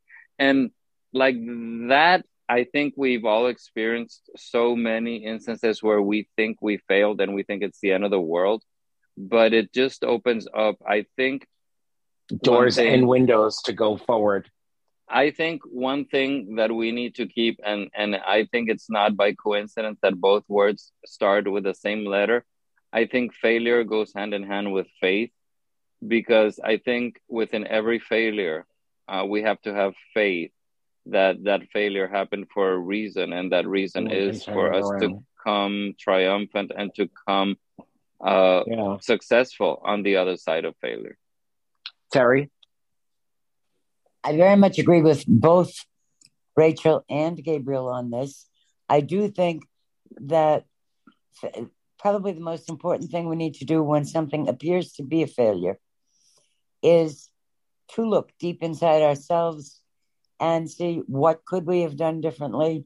What could the other people who were involved in it perhaps have done differently? What could we have done to influence the way that collectively that, yeah. uh, collectively exactly the way that it worked and then the other thing i think we need to do is to really assess was it truly a failure or was it something that perhaps was a failure at this time, but we could put just on a stumbling shelf? block? Yeah. Well, a stumbling block, but something more that we could put on the shelf that may work ten years from now, or may work 5 mm-hmm. years from now.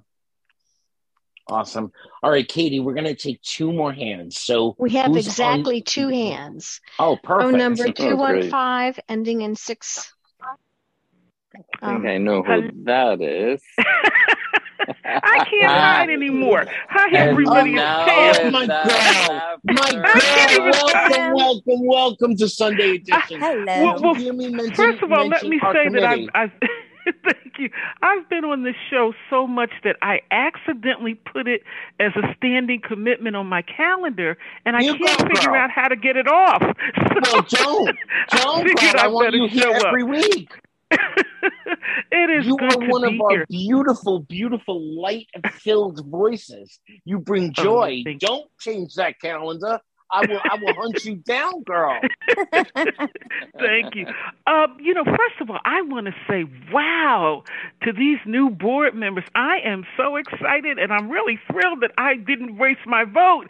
Okay, so I'm glad you all got excited, got elected, and and I am excited by your passion, your energy, your enthusiasm. Now, here comes the question. I want you to put your board of directors hat on okay? Because I've been listening to some wonderful ideas and wonderful thoughts. But one thing I know about particularly the ACB Board of Directors and most boards of directors is the focus that is on policy, number one, and mm-hmm. number two, the allocation of fiscal resources. Yes. So what I want to ask you to talk about is how do we, but I'm speaking to you specifically as, as board members, how do we put our money where our mouth is? And what do mm-hmm. you think should be our fiscal priorities? Thank you. Okay, real quick, before they start to answer, I just have to say, I was waiting for your hand because I knew the question you were going to bring to us was going to be something that was extremely valuable. And you And Anthony, did I have not disappoint me, I've my got girl. one favor. Would you let Gabe go first? That's my payback for being on a panel with him this summer. you know what? You, girl, you put him through his paces. You asked him questions that were the hard ones, and he was the Well, first one that had too to answer it. All right, Gabriel. you know i, wa- Can't I was present you with a I challenge. was i was gonna say i think since pam put me through fire at convention with her questions i think she's gonna go easy on me and she's probably gonna have rachel or terry go first but how wrong Yeah, no, no, no. It don't work that way. not with pam shaw Thank you, Pam. I'll pay you back. Wait, hold on, hold on, real quick, real quick, real quick. Everybody who's left here in this room, a quick round of applause to Pam Shaw, who has given years and years and years of service to the American Council of the Blind and is the new chairperson of the Mental Health and Emotional Well-Being Committee for the American Council of the Blind. You go, my girl. Gabriel, answer her question now and do her well, do her proud. Pam, um, the way I think we have already started putting things in perspective and putting things into reality, and I think, um, uh, and don't burst my bubble, but I think the fact that I got elected into the board of the American Council of the Blind definitely speaks volumes of the evolution and the progress that this organization has made. Here. Um, and the Spanish content. uh, Here, here. not o- not only not only being inclusive of you know the uh, uh, uh, being someone who brings a perspective from outside the U.S. and into this country that uh, gives us so much. We have so many things to complain about. We have so many things to advocate for, but we. But I think um, I was elected um, as a reminder of the things that we should be grateful for and the things we have achieved as an organization and as a body of advocacy. Um, so I think we're well on our way to put our mouth where our money is. We uh, definitely need to redefine diversity, equity, and inclusion. And like I said, we need to realize that uh, diversity, equity, and inclusion are not just fancy words that need to be a part of our numbers and our statistics, but need to be a part of who we are and a part of the fiber of the organization. And like I said, again, I think um, that ACB has is doing a great job. There's a lot of room for improvement, but that's what we're here for. And I think some of the fiscal priorities for the organization need to be um, obviously advocacy, which is primarily being true to our mission and vision, which is, you know, we are primarily an advocacy organization. But I also think that fiscally, we need to make sure that we put our money where it's going to have the, the, the, the largest or the biggest ripple effect Impact. where yeah. we're going to touch mm-hmm. as many lives as possible not only with the idea of enfolding people within the ACB community or the ACB family, but also, you know, I think enfolding people or bringing people into the ACB community is an effect of making that difference and making that difference in people's life and pe- lives and people saying ACB fought for this uh, topic that was so important for me. And ACB, whether we won or we lost, uh, quote unquote lost, uh, ACB but, uh, showed yes. Me, ACB yes. showed me that uh, the organization yeah. stands for what I believe and gives me the place at the table that I deserve.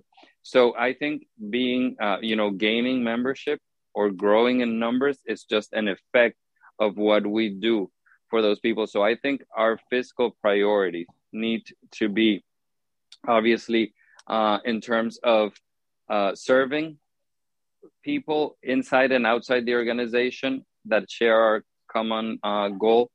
And uh, I think that our fiscal responsibility and our fiscal priorities need to go to make sure that this organization is sustainable and that we allocate our resources within um, ensuring that our staff and our logistical uh, you know the, the the necessary logistical aspects of an organization to be viable uh, are always uh, maintained and are always being met. You know the uh, the, the, the the the making sure that our, our staff is recognized not only uh, morally but also uh, financially for the work and the dedication that they put into the organization.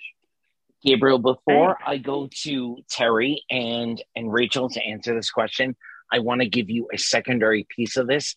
Being a naturalized citizen, being someone who came to ACB from a dual perspective of citizenship in a Latin American country and the United States, what do we, as the American Council of the Blind, hold as a responsibility for the rest of the world to show as far as our advocacy, fiscal responsibility, uh, the things that we choose to hold as a banner as an organization? Where is our responsibility to our American citizens and our partnerships and citizens who have become members from you know we've got Finland, Australia, the Middle East. So where do we hold responsibility on the world stage? You know, um, the organization that I worked for in Honduras, that I was part of the board of directors for many, many years, um, uh, uh, we were almost entirely um, financed by uh, Caritas from Germany, which is a Catholic institution. And uh, Caritas uh, went through a process of uh, changing leadership. And once the new leadership was in, uh, that was at the beginning of the 2000s, um, Caritas said, uh, okay, we're giving all this money to this institution serving the blind in Honduras. That's great. What are you guys doing to sustain yourselves? So that's when they said, okay, we're gonna we're gonna match. We're gonna give you as much money as you raise.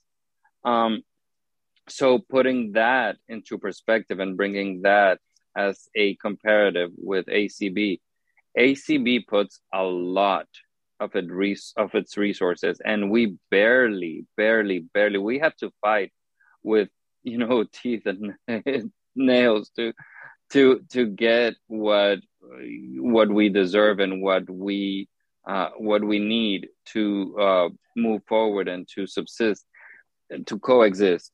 The, um, the, the, you know, the difference is that ACB is not waiting for hands out, handouts.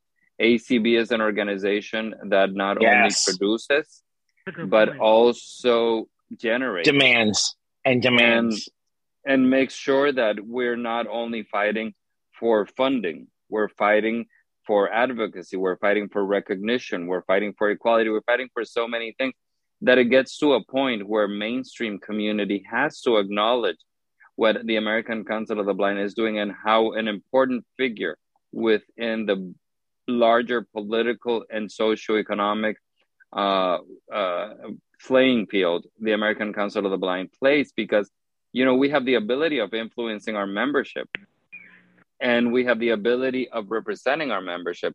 So uh, as long as we keep that autonomy and as long as we keep showing the world how solid we are regardless of government intervention or regardless of government support or lack thereof i think we're going to continue being an example because we are showing the world that as long as there's passion and as long as there's I don't like this word I because I want to change this word manpower into people power.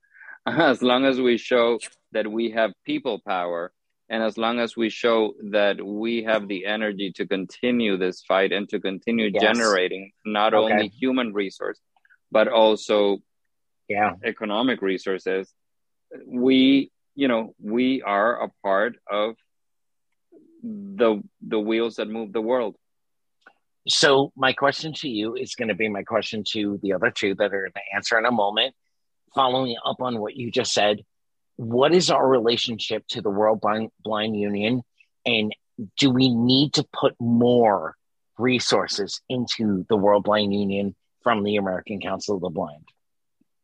Well, I think our you know relationship has been proven to be strong. Uh, Marc Workman was uh, present at ACB national this year. Unfortunately, due to COVID, he had to join all of our sessions via Zoom uh, from his hotel room. Like Byron, um, he was good. Yes, yes, yes, just like Byron. Byron. So, see, Byron, you you were not alone. You were you were on on equal footing with the press with the CEO of the World Blind Union.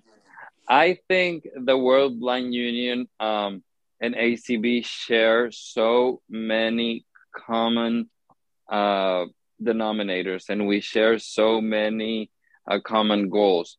I think that um, the way in which we could strengthen that uh, collaboration with the World Blind Union is by uh, fostering those relationships. And, you know, near and dear to my heart is the International Relations Committee. Yeah. Which uh, we we we make sure that we always maintain a very symbiotic relationship with blind uh, communities around the world, whether it be communities that give something to ACB or need something or from need, ACB or seeking something. Yes. Yes. So so we we I think as long as we have good representation, we have the best representation from ACB and the World Blind Union. Kim Charlson has been a long time supporter, a longtime member, and um, she knows all the policies and all the intricacies of international blindness. Uh, Paul Edwards is another uh, person who uh, who gives a lot to the international arena of blindness. So I think that as long as we keep our messaging clear and as long as we keep our messaging direct and very, very, very, very um, poignant about what we plan to do and what we are fighting for. Uh, I think I think we're on the right track to solidify our relationship with the World Blind Union. Rebecca, Pam's original question and my addendums. Go ahead. it's Rachel, but that's okay. Um, I've been called Rebecca. Wait, what did I say? you said Rebecca, Anthony, and I was like, "Oh my god, I'm sorry, about? Rachel. Rachel, I love you, love you. I'm sorry. Go ahead, Rachel. I love you too. um, first off, let me say um, I have the joy and uh, privilege to serve on the women's committee with Pam. Um, I've never gotten questions like this from her in the committee. I was hoping that maybe I could wait till tomorrow to the committee meeting to answer it, but no. I um, know, but girl, doesn't she always bring it? She brings it fierce. She does. Yeah, it's Pam. You can't not answer her questions. But, but you know what? I, I could almost just say, yeah, what Gabriel said and be done with it because, he, um, no, he, Gabriel had a lot of great points. Um, and if I could remember all the questions from way back when, um, I, I'll, I'll start with the, the most recent. Um, I agree also that we have a good relationship with the World Blind Union, and we just need to continue to foster that. Um, and I think Kim is um, doing a great job. I know Mitch has uh, Pomerantz has also worked with World Blind Union as well, um, and I I think um, you know there's a lot of countries that are involved in World Blind Union. I'm I'm not as well versed in in all that is World Blind Union, but um, you know there's a lot of countries that probably uh, look at us as a standard that that um, you know if if given the same resources they would be able to do as well you know so if we can work with the uh, world blind union and the world blind union is their mission to support you know all blind citizens throughout the world you know then we can um, you know be able to do some good through that relationship as well. Um, i do need to get more versed in world blind union. It's it's been interesting but i haven't been able to follow it quite as much as i would like to. Um, So, Rachel, before I go to Terry, let me ask you this: Are we the gold standard? Do we need to be? Do we want to be? Are we the gold standard for the rest of the world? you know i i would i don't like that because i mean we certainly have a lot to offer but so does everybody else um you know and Mm. again everybody brings something to the table but but i do think you know a lot of people do look to us as that gold standard um you know and we need to just do the very best we can you know What's in our responsibility when that when it comes to when South Africa, when Australia, when you know Ethiopia, when they're looking to us for the services we provide to our blind and low vision community, where do we need to make sure, no matter what, that we are shining the beacon?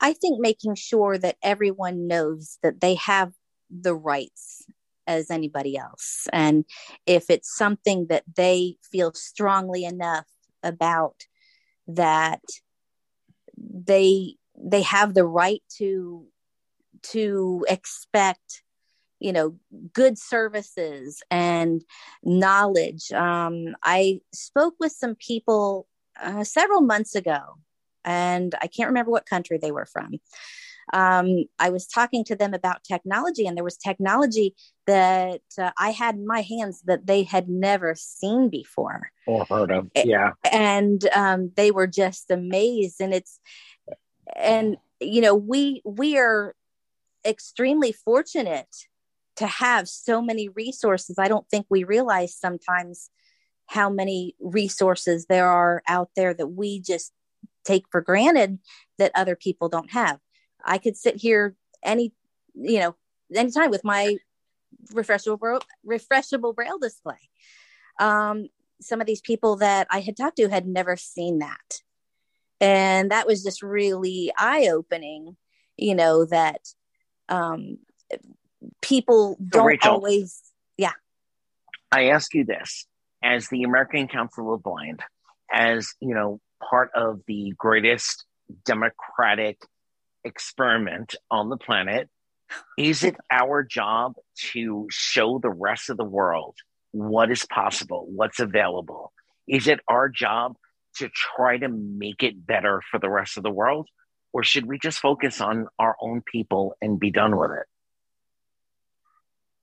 Um, wow. I think, I really think we need to, we certainly need to focus at home, you know, and make sure that we are, are, um, you know, focusing on our people, membership, community, and blind citizens of the U.S. But you know, I think I think there probably is a, a bit of um, you know responsibility maybe i mean not that we can solve all the world's problems because we can't But we can show them the way, but or we at can least certainly show the them way. what possibilities are out there Yes. Absolutely we could we could do that we're not going to solve all the world's problems we're not even going to solve all our problems but all we can Thank you. we just need to be able to be open-minded enough to be um you know helpful and and fulfill our mission to the best of our ability for all blind citizens All right, Terry, you're up. You know what the questions are. Fire your shot. Going back to Pam's original question, um, if I remember it right at this point, I think that the, um, I think it's very interesting. We're coming on to the board, right? Just about at the beginning of the infamous budget calls, uh, budget meetings. yes, coming up in October. Yes, girl. There you go. I remember them well. and I think um, a couple of things that I think we need to we need to continue to look at um, the fact you know uh, several things that have come up through this conversation as far as funding and such is concerned. ACB has never applied, at least that I'm aware of. Um, I know the board always voted against ever doing this. We have never applied for any federal money be it a grant or anything else. We have also never, ever um, applied, uh, pushed, um, what's the word I want? It's gone out of my head right now. Um, but as far as um, endorsing any product, um, it sometimes does, may not seem that way because uh, we, we, we get a lot of funding from that, but we do it as sponsorships. We do not, for instance, run generally run ads on our website, for instance, or in the Braille Forum or something like that for any organization. We have never been one to to support or endorse one product over another. Um, I think those are some some just those just touch on a few of our ethical standards that we I think have done very well at keeping in place through the years. Um, we got into, you know, we, we've never been, we've done a few lawsuits, um, but primarily we've used the structured negotiation uh, model with um, J- uh, Lainey Feingold, for instance, in yeah in making in making things Im- improved, in improving And also things. with Peloton. Uh, with Peloton, yes, with Peloton, Peloton. that's another Peloton good now. example. Yep. Yeah, any number of uh, with many of the grocery stores and and supermarkets with the um, uh, checkout machines, um, which my sister would be disgusted that I can't re- think of the right term for those. Uh, Self checkout. Install them. No, the you know the yeah okay. Um, point of purchase. point of sale point of sale Point of sale, a point of purchase. Yes. Anyhow, we've you know we d- we've done a lot with what we've had to do, to work with, and I think we can continue to do that. I think our sponsorships are have been a great thing. I think we can. Um, I think maybe we could improve them. I think we could improve some uh, both uh, some in quantity and in quality.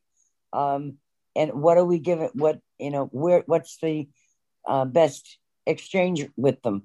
Um, as far as you get this, if you give us that, uh, that kind Yeah. of thing. Um, I yeah, the this- quid pro quo the needs to be more elevated. Absolutely. Yeah, yeah, I think so. Um, I think that you know, and I think those are issues that the board, that we as board members are gonna really need to look at. Um, maybe it's because of my um, accounting background that I kind of tend to go into that into that area. Pam, I'm trying desperately to remember what the other it was the fiscal and something else, and I don't remember the other. Well, you've really gotten to it. I, I think you've okay. really covered it with the remarks that you made because you answered both of them pretty much at the same time, which is exactly my thought about not only you know what policies, but also in terms of how would they connect to the things that you have talked about today. So thank you. Okay, thank you. As far oh, as Pam, before you go ahead, Terry, and then I have a question. I was going to say, as far as um, the are, are we the gold standard? Um, I don't think we are the gold standard in a lot of areas. We are very up there, but there are there are some areas that are very important to us that have been mastered in other countries decades ago.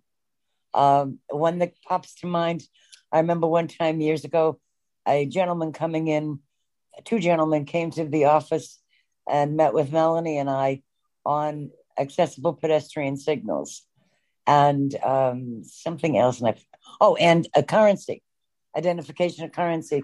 And they were from, I think it was Belgium. It was Belgium or or Germany, I forget which. And we were so far behind them at the time. And we Yeah. still are. And still are. And we still are. and we still are. That Yeah. yes, we we have some we have made some great strides in technology um, in so many different areas, and we are definitely, I would say, in the top five or ten. But I don't think we are the top. Can Um, I go back to? Oh, sorry, go ahead. Go ahead, Terry. Sorry. No, go ahead. Uh, if it's okay, I, I don't know that I ever answered Pam's question. I'm not sure. Go ahead, girl. Um, one thing, you know, you talk about fiscal responsibility. You got me with the World Blind Union, Anthony. You threw me off.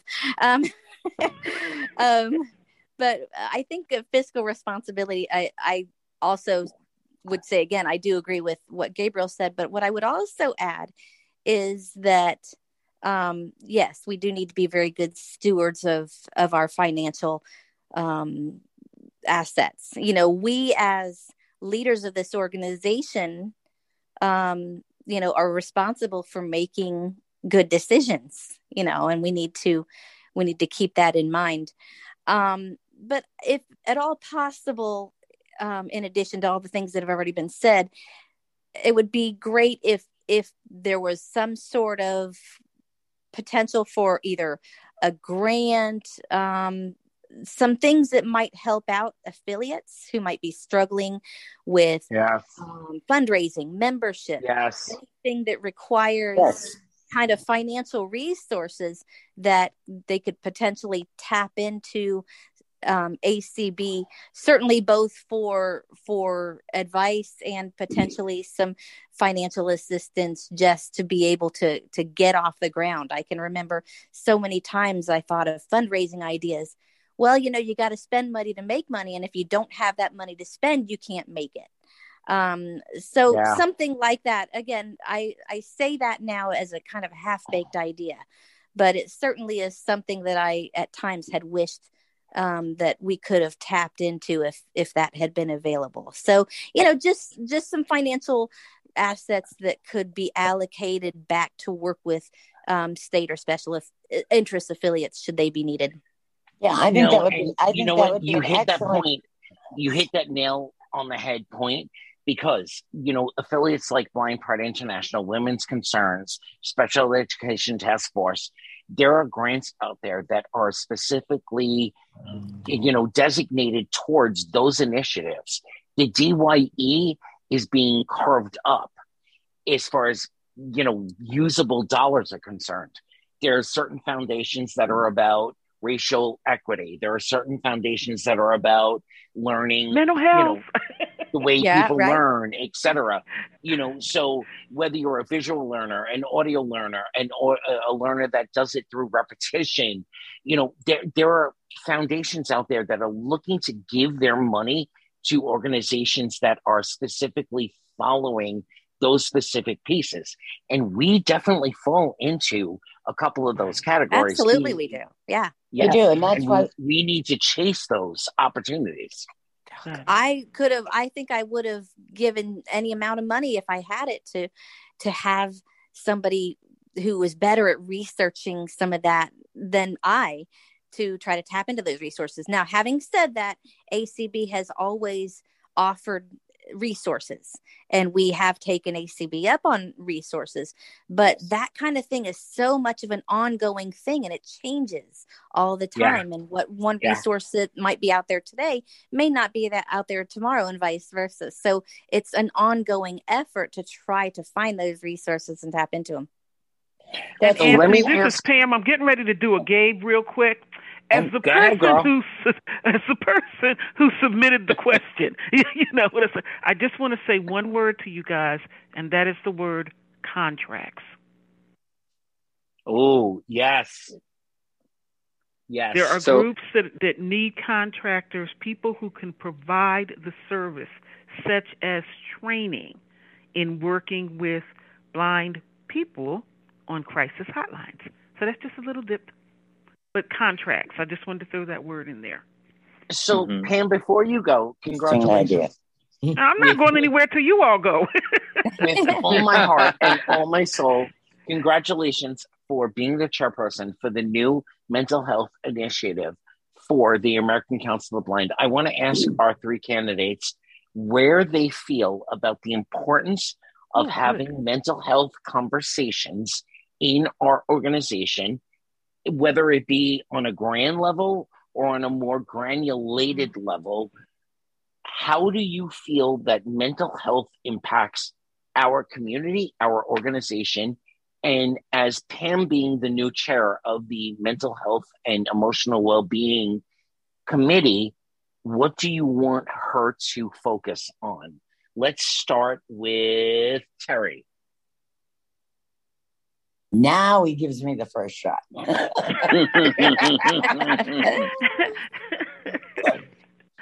oh, goodness. Yes, Pam, I'd like to congratulate you and thank, thank you, you, for taking on this position, actually. Um, I think that it is an important issue. Um,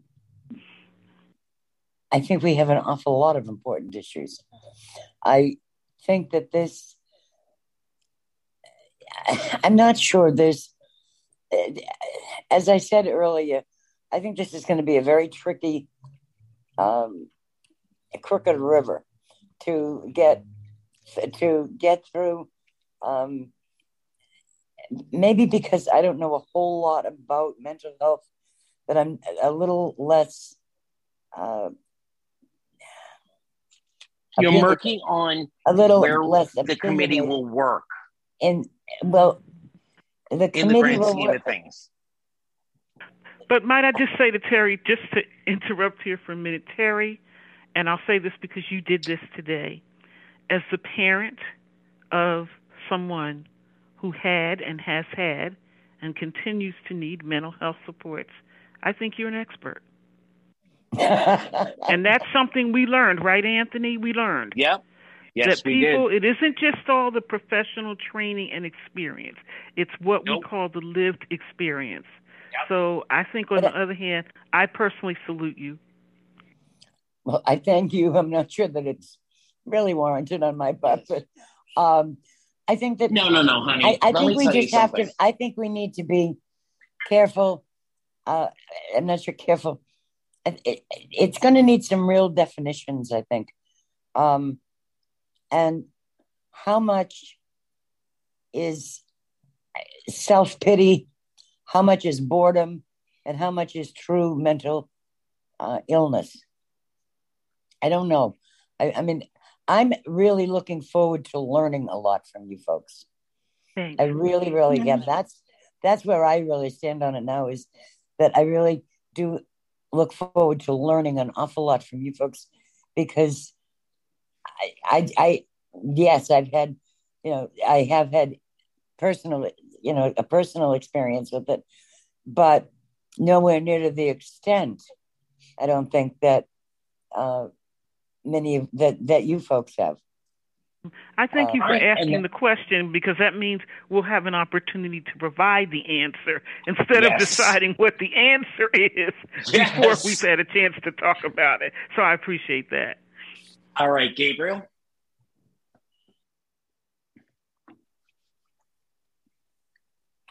Gabriel. Okay, I was muted. I'm sorry. Okay.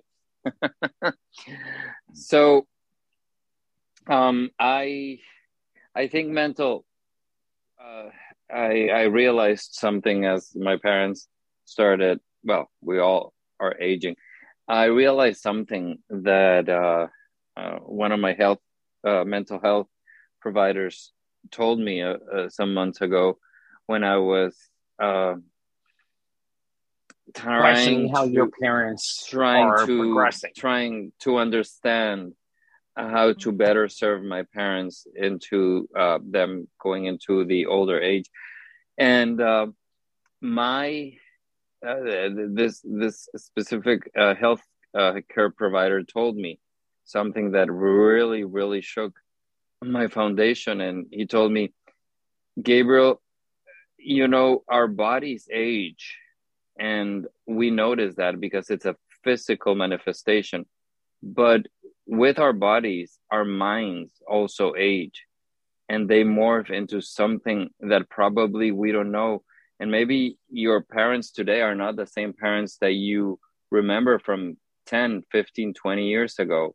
So you have to understand that mental health is such an important part of health in general and and is so frequently misunderstood. So that um, I, have been a big proponent of mental health and i've always had this uh, approach of you know uh, the power of choice and being a life coach um, um uh, just understanding how we make decisions. But what opened my eyes lately has has been the fact that we cannot or should not even try to understand why certain people think or act differently because we don't know their path. What we do know is that today they are where they are. And if they are part of our community, they deserve our support and they deserve us wow. yeah. holding them up. Wow. And we do not need to question how they got here and how they and why what we yes. need to know is that they deserve our support because just like them, maybe they are thinking that we are in a weird place and they may not understand us. But as long as we have the clarity and the understanding that no matter how we got where we are, our mental health requires from each other just simple support. Mm. Mm, yes. Thanks. And before I ask Rachel, and I am going to ask Rachel, but I think we need to recognize that a good, a very good portion of our membership are folks that are aging into this, who have lived full yeah. and complete lives as sighted individuals. Now, me, mm. I was mm. cut short in my in my prime of life. In my in my early, I was 40, 40 even 40 years old but, you know, many of our members are 50, 55, 60, 65, 70, 75, and they've lived full and complete lives. And so for them to admit that they're part of our community, it takes something away from their lived experience. I don't mm. feel it.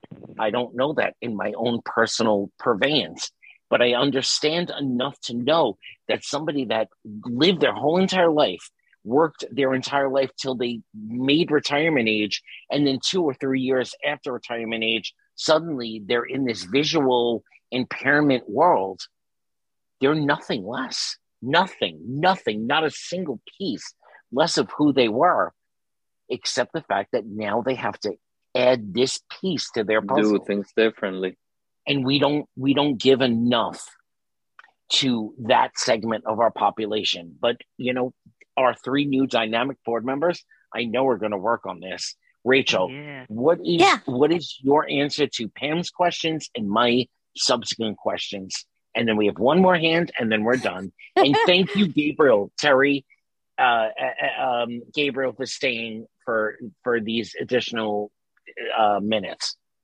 Go ahead, Rachel. think I don't think Delaney's going to believe me when I finally tell her I'm finally off the phone call. Um, she's been very patient, very patient for a seven year old. Um, we love Delaney. Girl, give her a big hug and kiss from all of us. I have no problem with that. Um, I think um, for me, I think we need to first off, I, I don't know what your goals are, Pam, but I would guess that some of these ideas are going to factor in. Um, sure. We need to let people know it's okay to feel how they feel.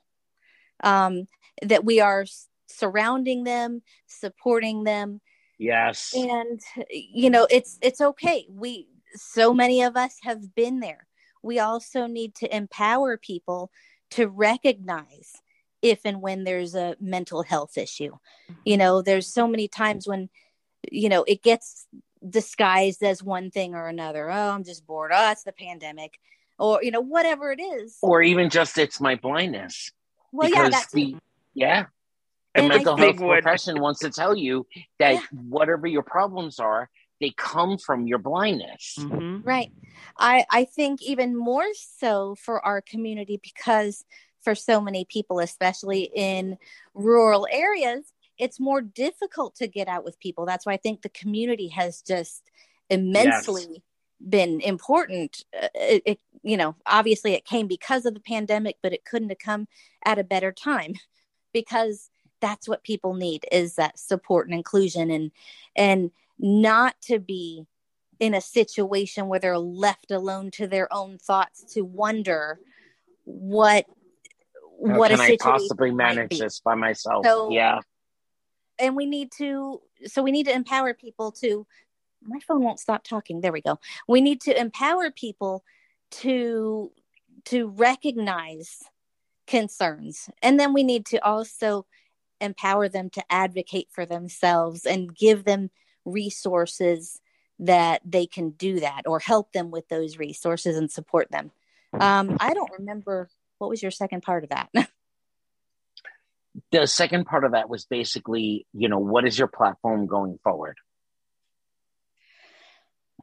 wow um i again i i kind of have considered you know there's so many things that i'm interested in um i'm sorry are you referring to the mental health part or just board in general Just board in general. yeah okay that's what i thought um i kind of you know there's so many issues that that i feel are important. Advocacy um you know uh, uh, for so many different things you know pedestrian signals voting.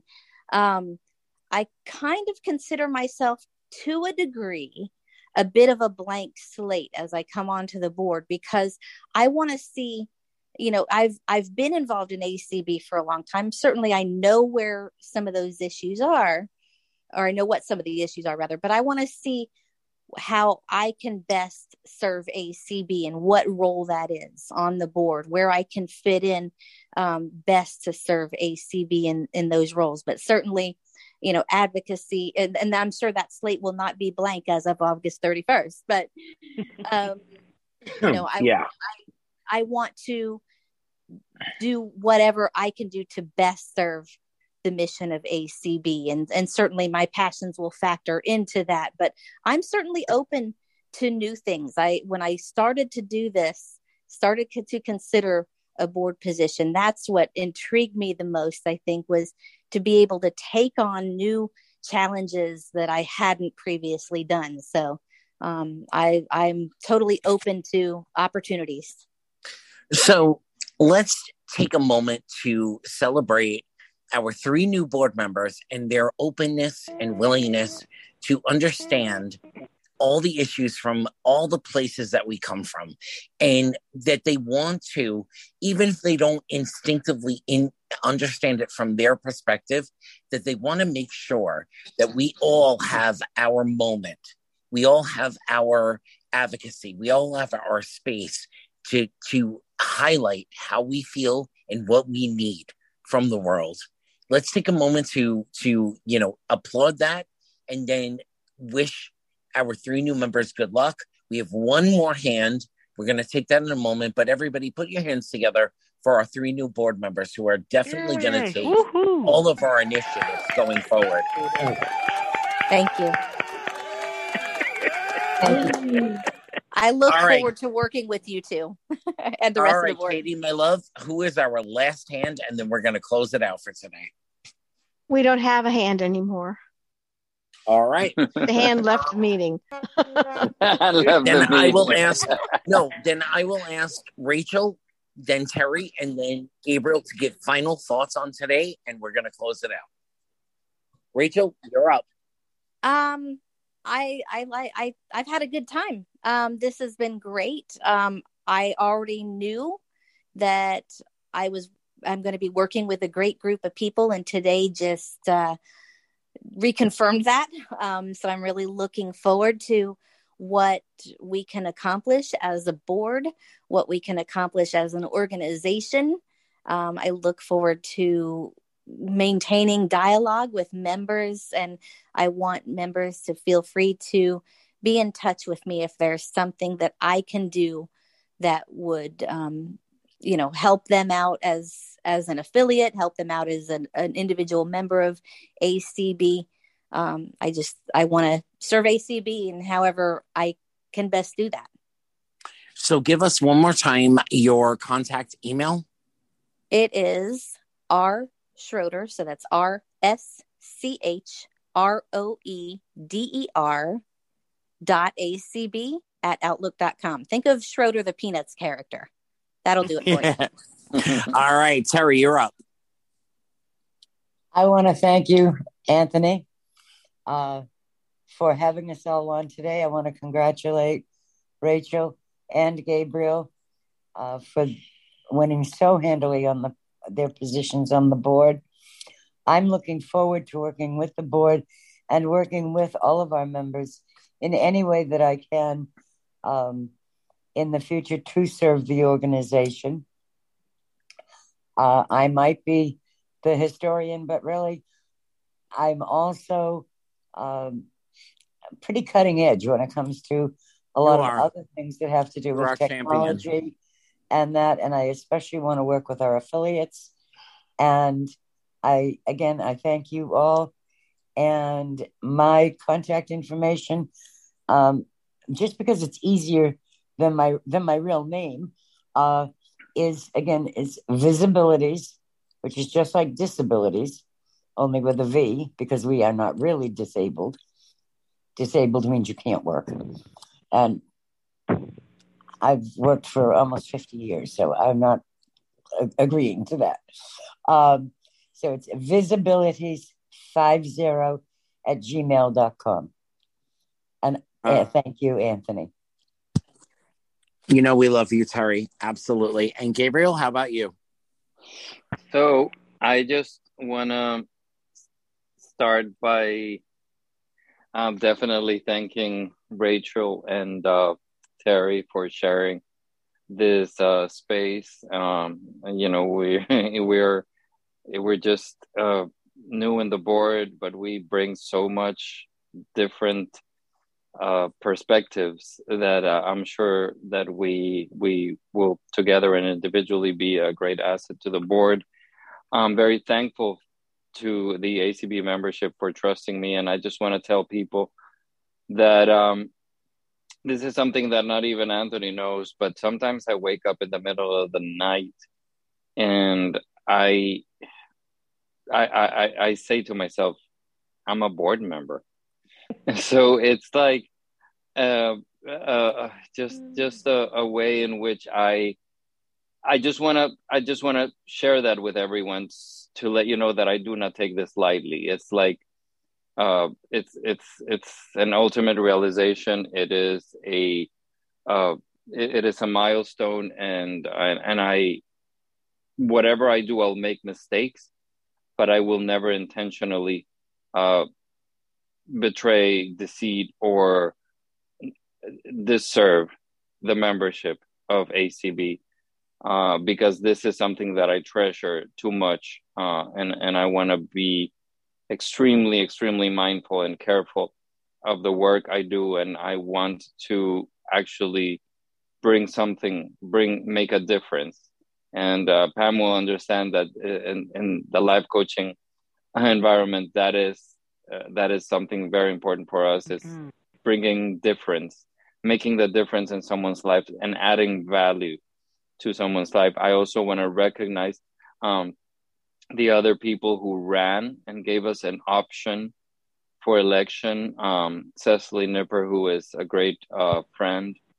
Uh, Who will be and- here on Sunday edition next week, by the way. Okay. I And, wanted uh, to speak and- to Cecily very much because I thought it was in- extremely, incredibly gracious of her to deny the votes from the floor for her to run again after she put her bid forward. It wasn't her time. She recognized it wasn't her time. We're going to have Yeah. Cecily here on Sunday edition next week to speak about that. I have to say, I had the nicest conversation with her afterward. Um, Same here. she, I The called girl's her. and- got guts. I don't care what anybody Yeah. says. She's got guts. she and I had the That best girl, conversation, yes, and it that was, girl it was has just ACB at heart. That's so good to know. I have not heard from her since, but that is really good to know. And especially her time is very, very close, obviously. Yeah, Um, I I wanted to call was her an because amazingly the tight. way. She was. Yeah. She'll be here on Sunday edition next week. So please, please come back and listen to that conversation because president of of of of Georgia, um, being the representative from ACB Media who takes care of all the state affiliate conventions. She's got a lot to say, and she didn't make it to the board this year, but that doesn't mean that she won't make it to the board in the future. And what she has to say is definitely oh, listen, Absolutely. worth listening to. So yes, thank you mm. both all for recognizing the fact that Cecily was gracious in her understanding that this year wasn't her year. I told her I'd be calling on her for sure if I ever had questions and I could help her out. So Absolutely. All right, we're going to close out today's Sunday edition. Gabriel, Terry, and and Rachel, I can't thank you enough for being part of today's uh, um, Sunday edition. We've gotten your contact information, so I'm sure you're going to get some emails from our listeners. And I hope to have all of you back on Sunday edition soon. Thank you so much for joining us today. Thank you. Thank you. Take care, everybody. Likewise. Thank you. Byron, we love you. Thank you, Byron. Thank you, Byron. thank you, Byron. Thank you, Thank you, Katie. Byron.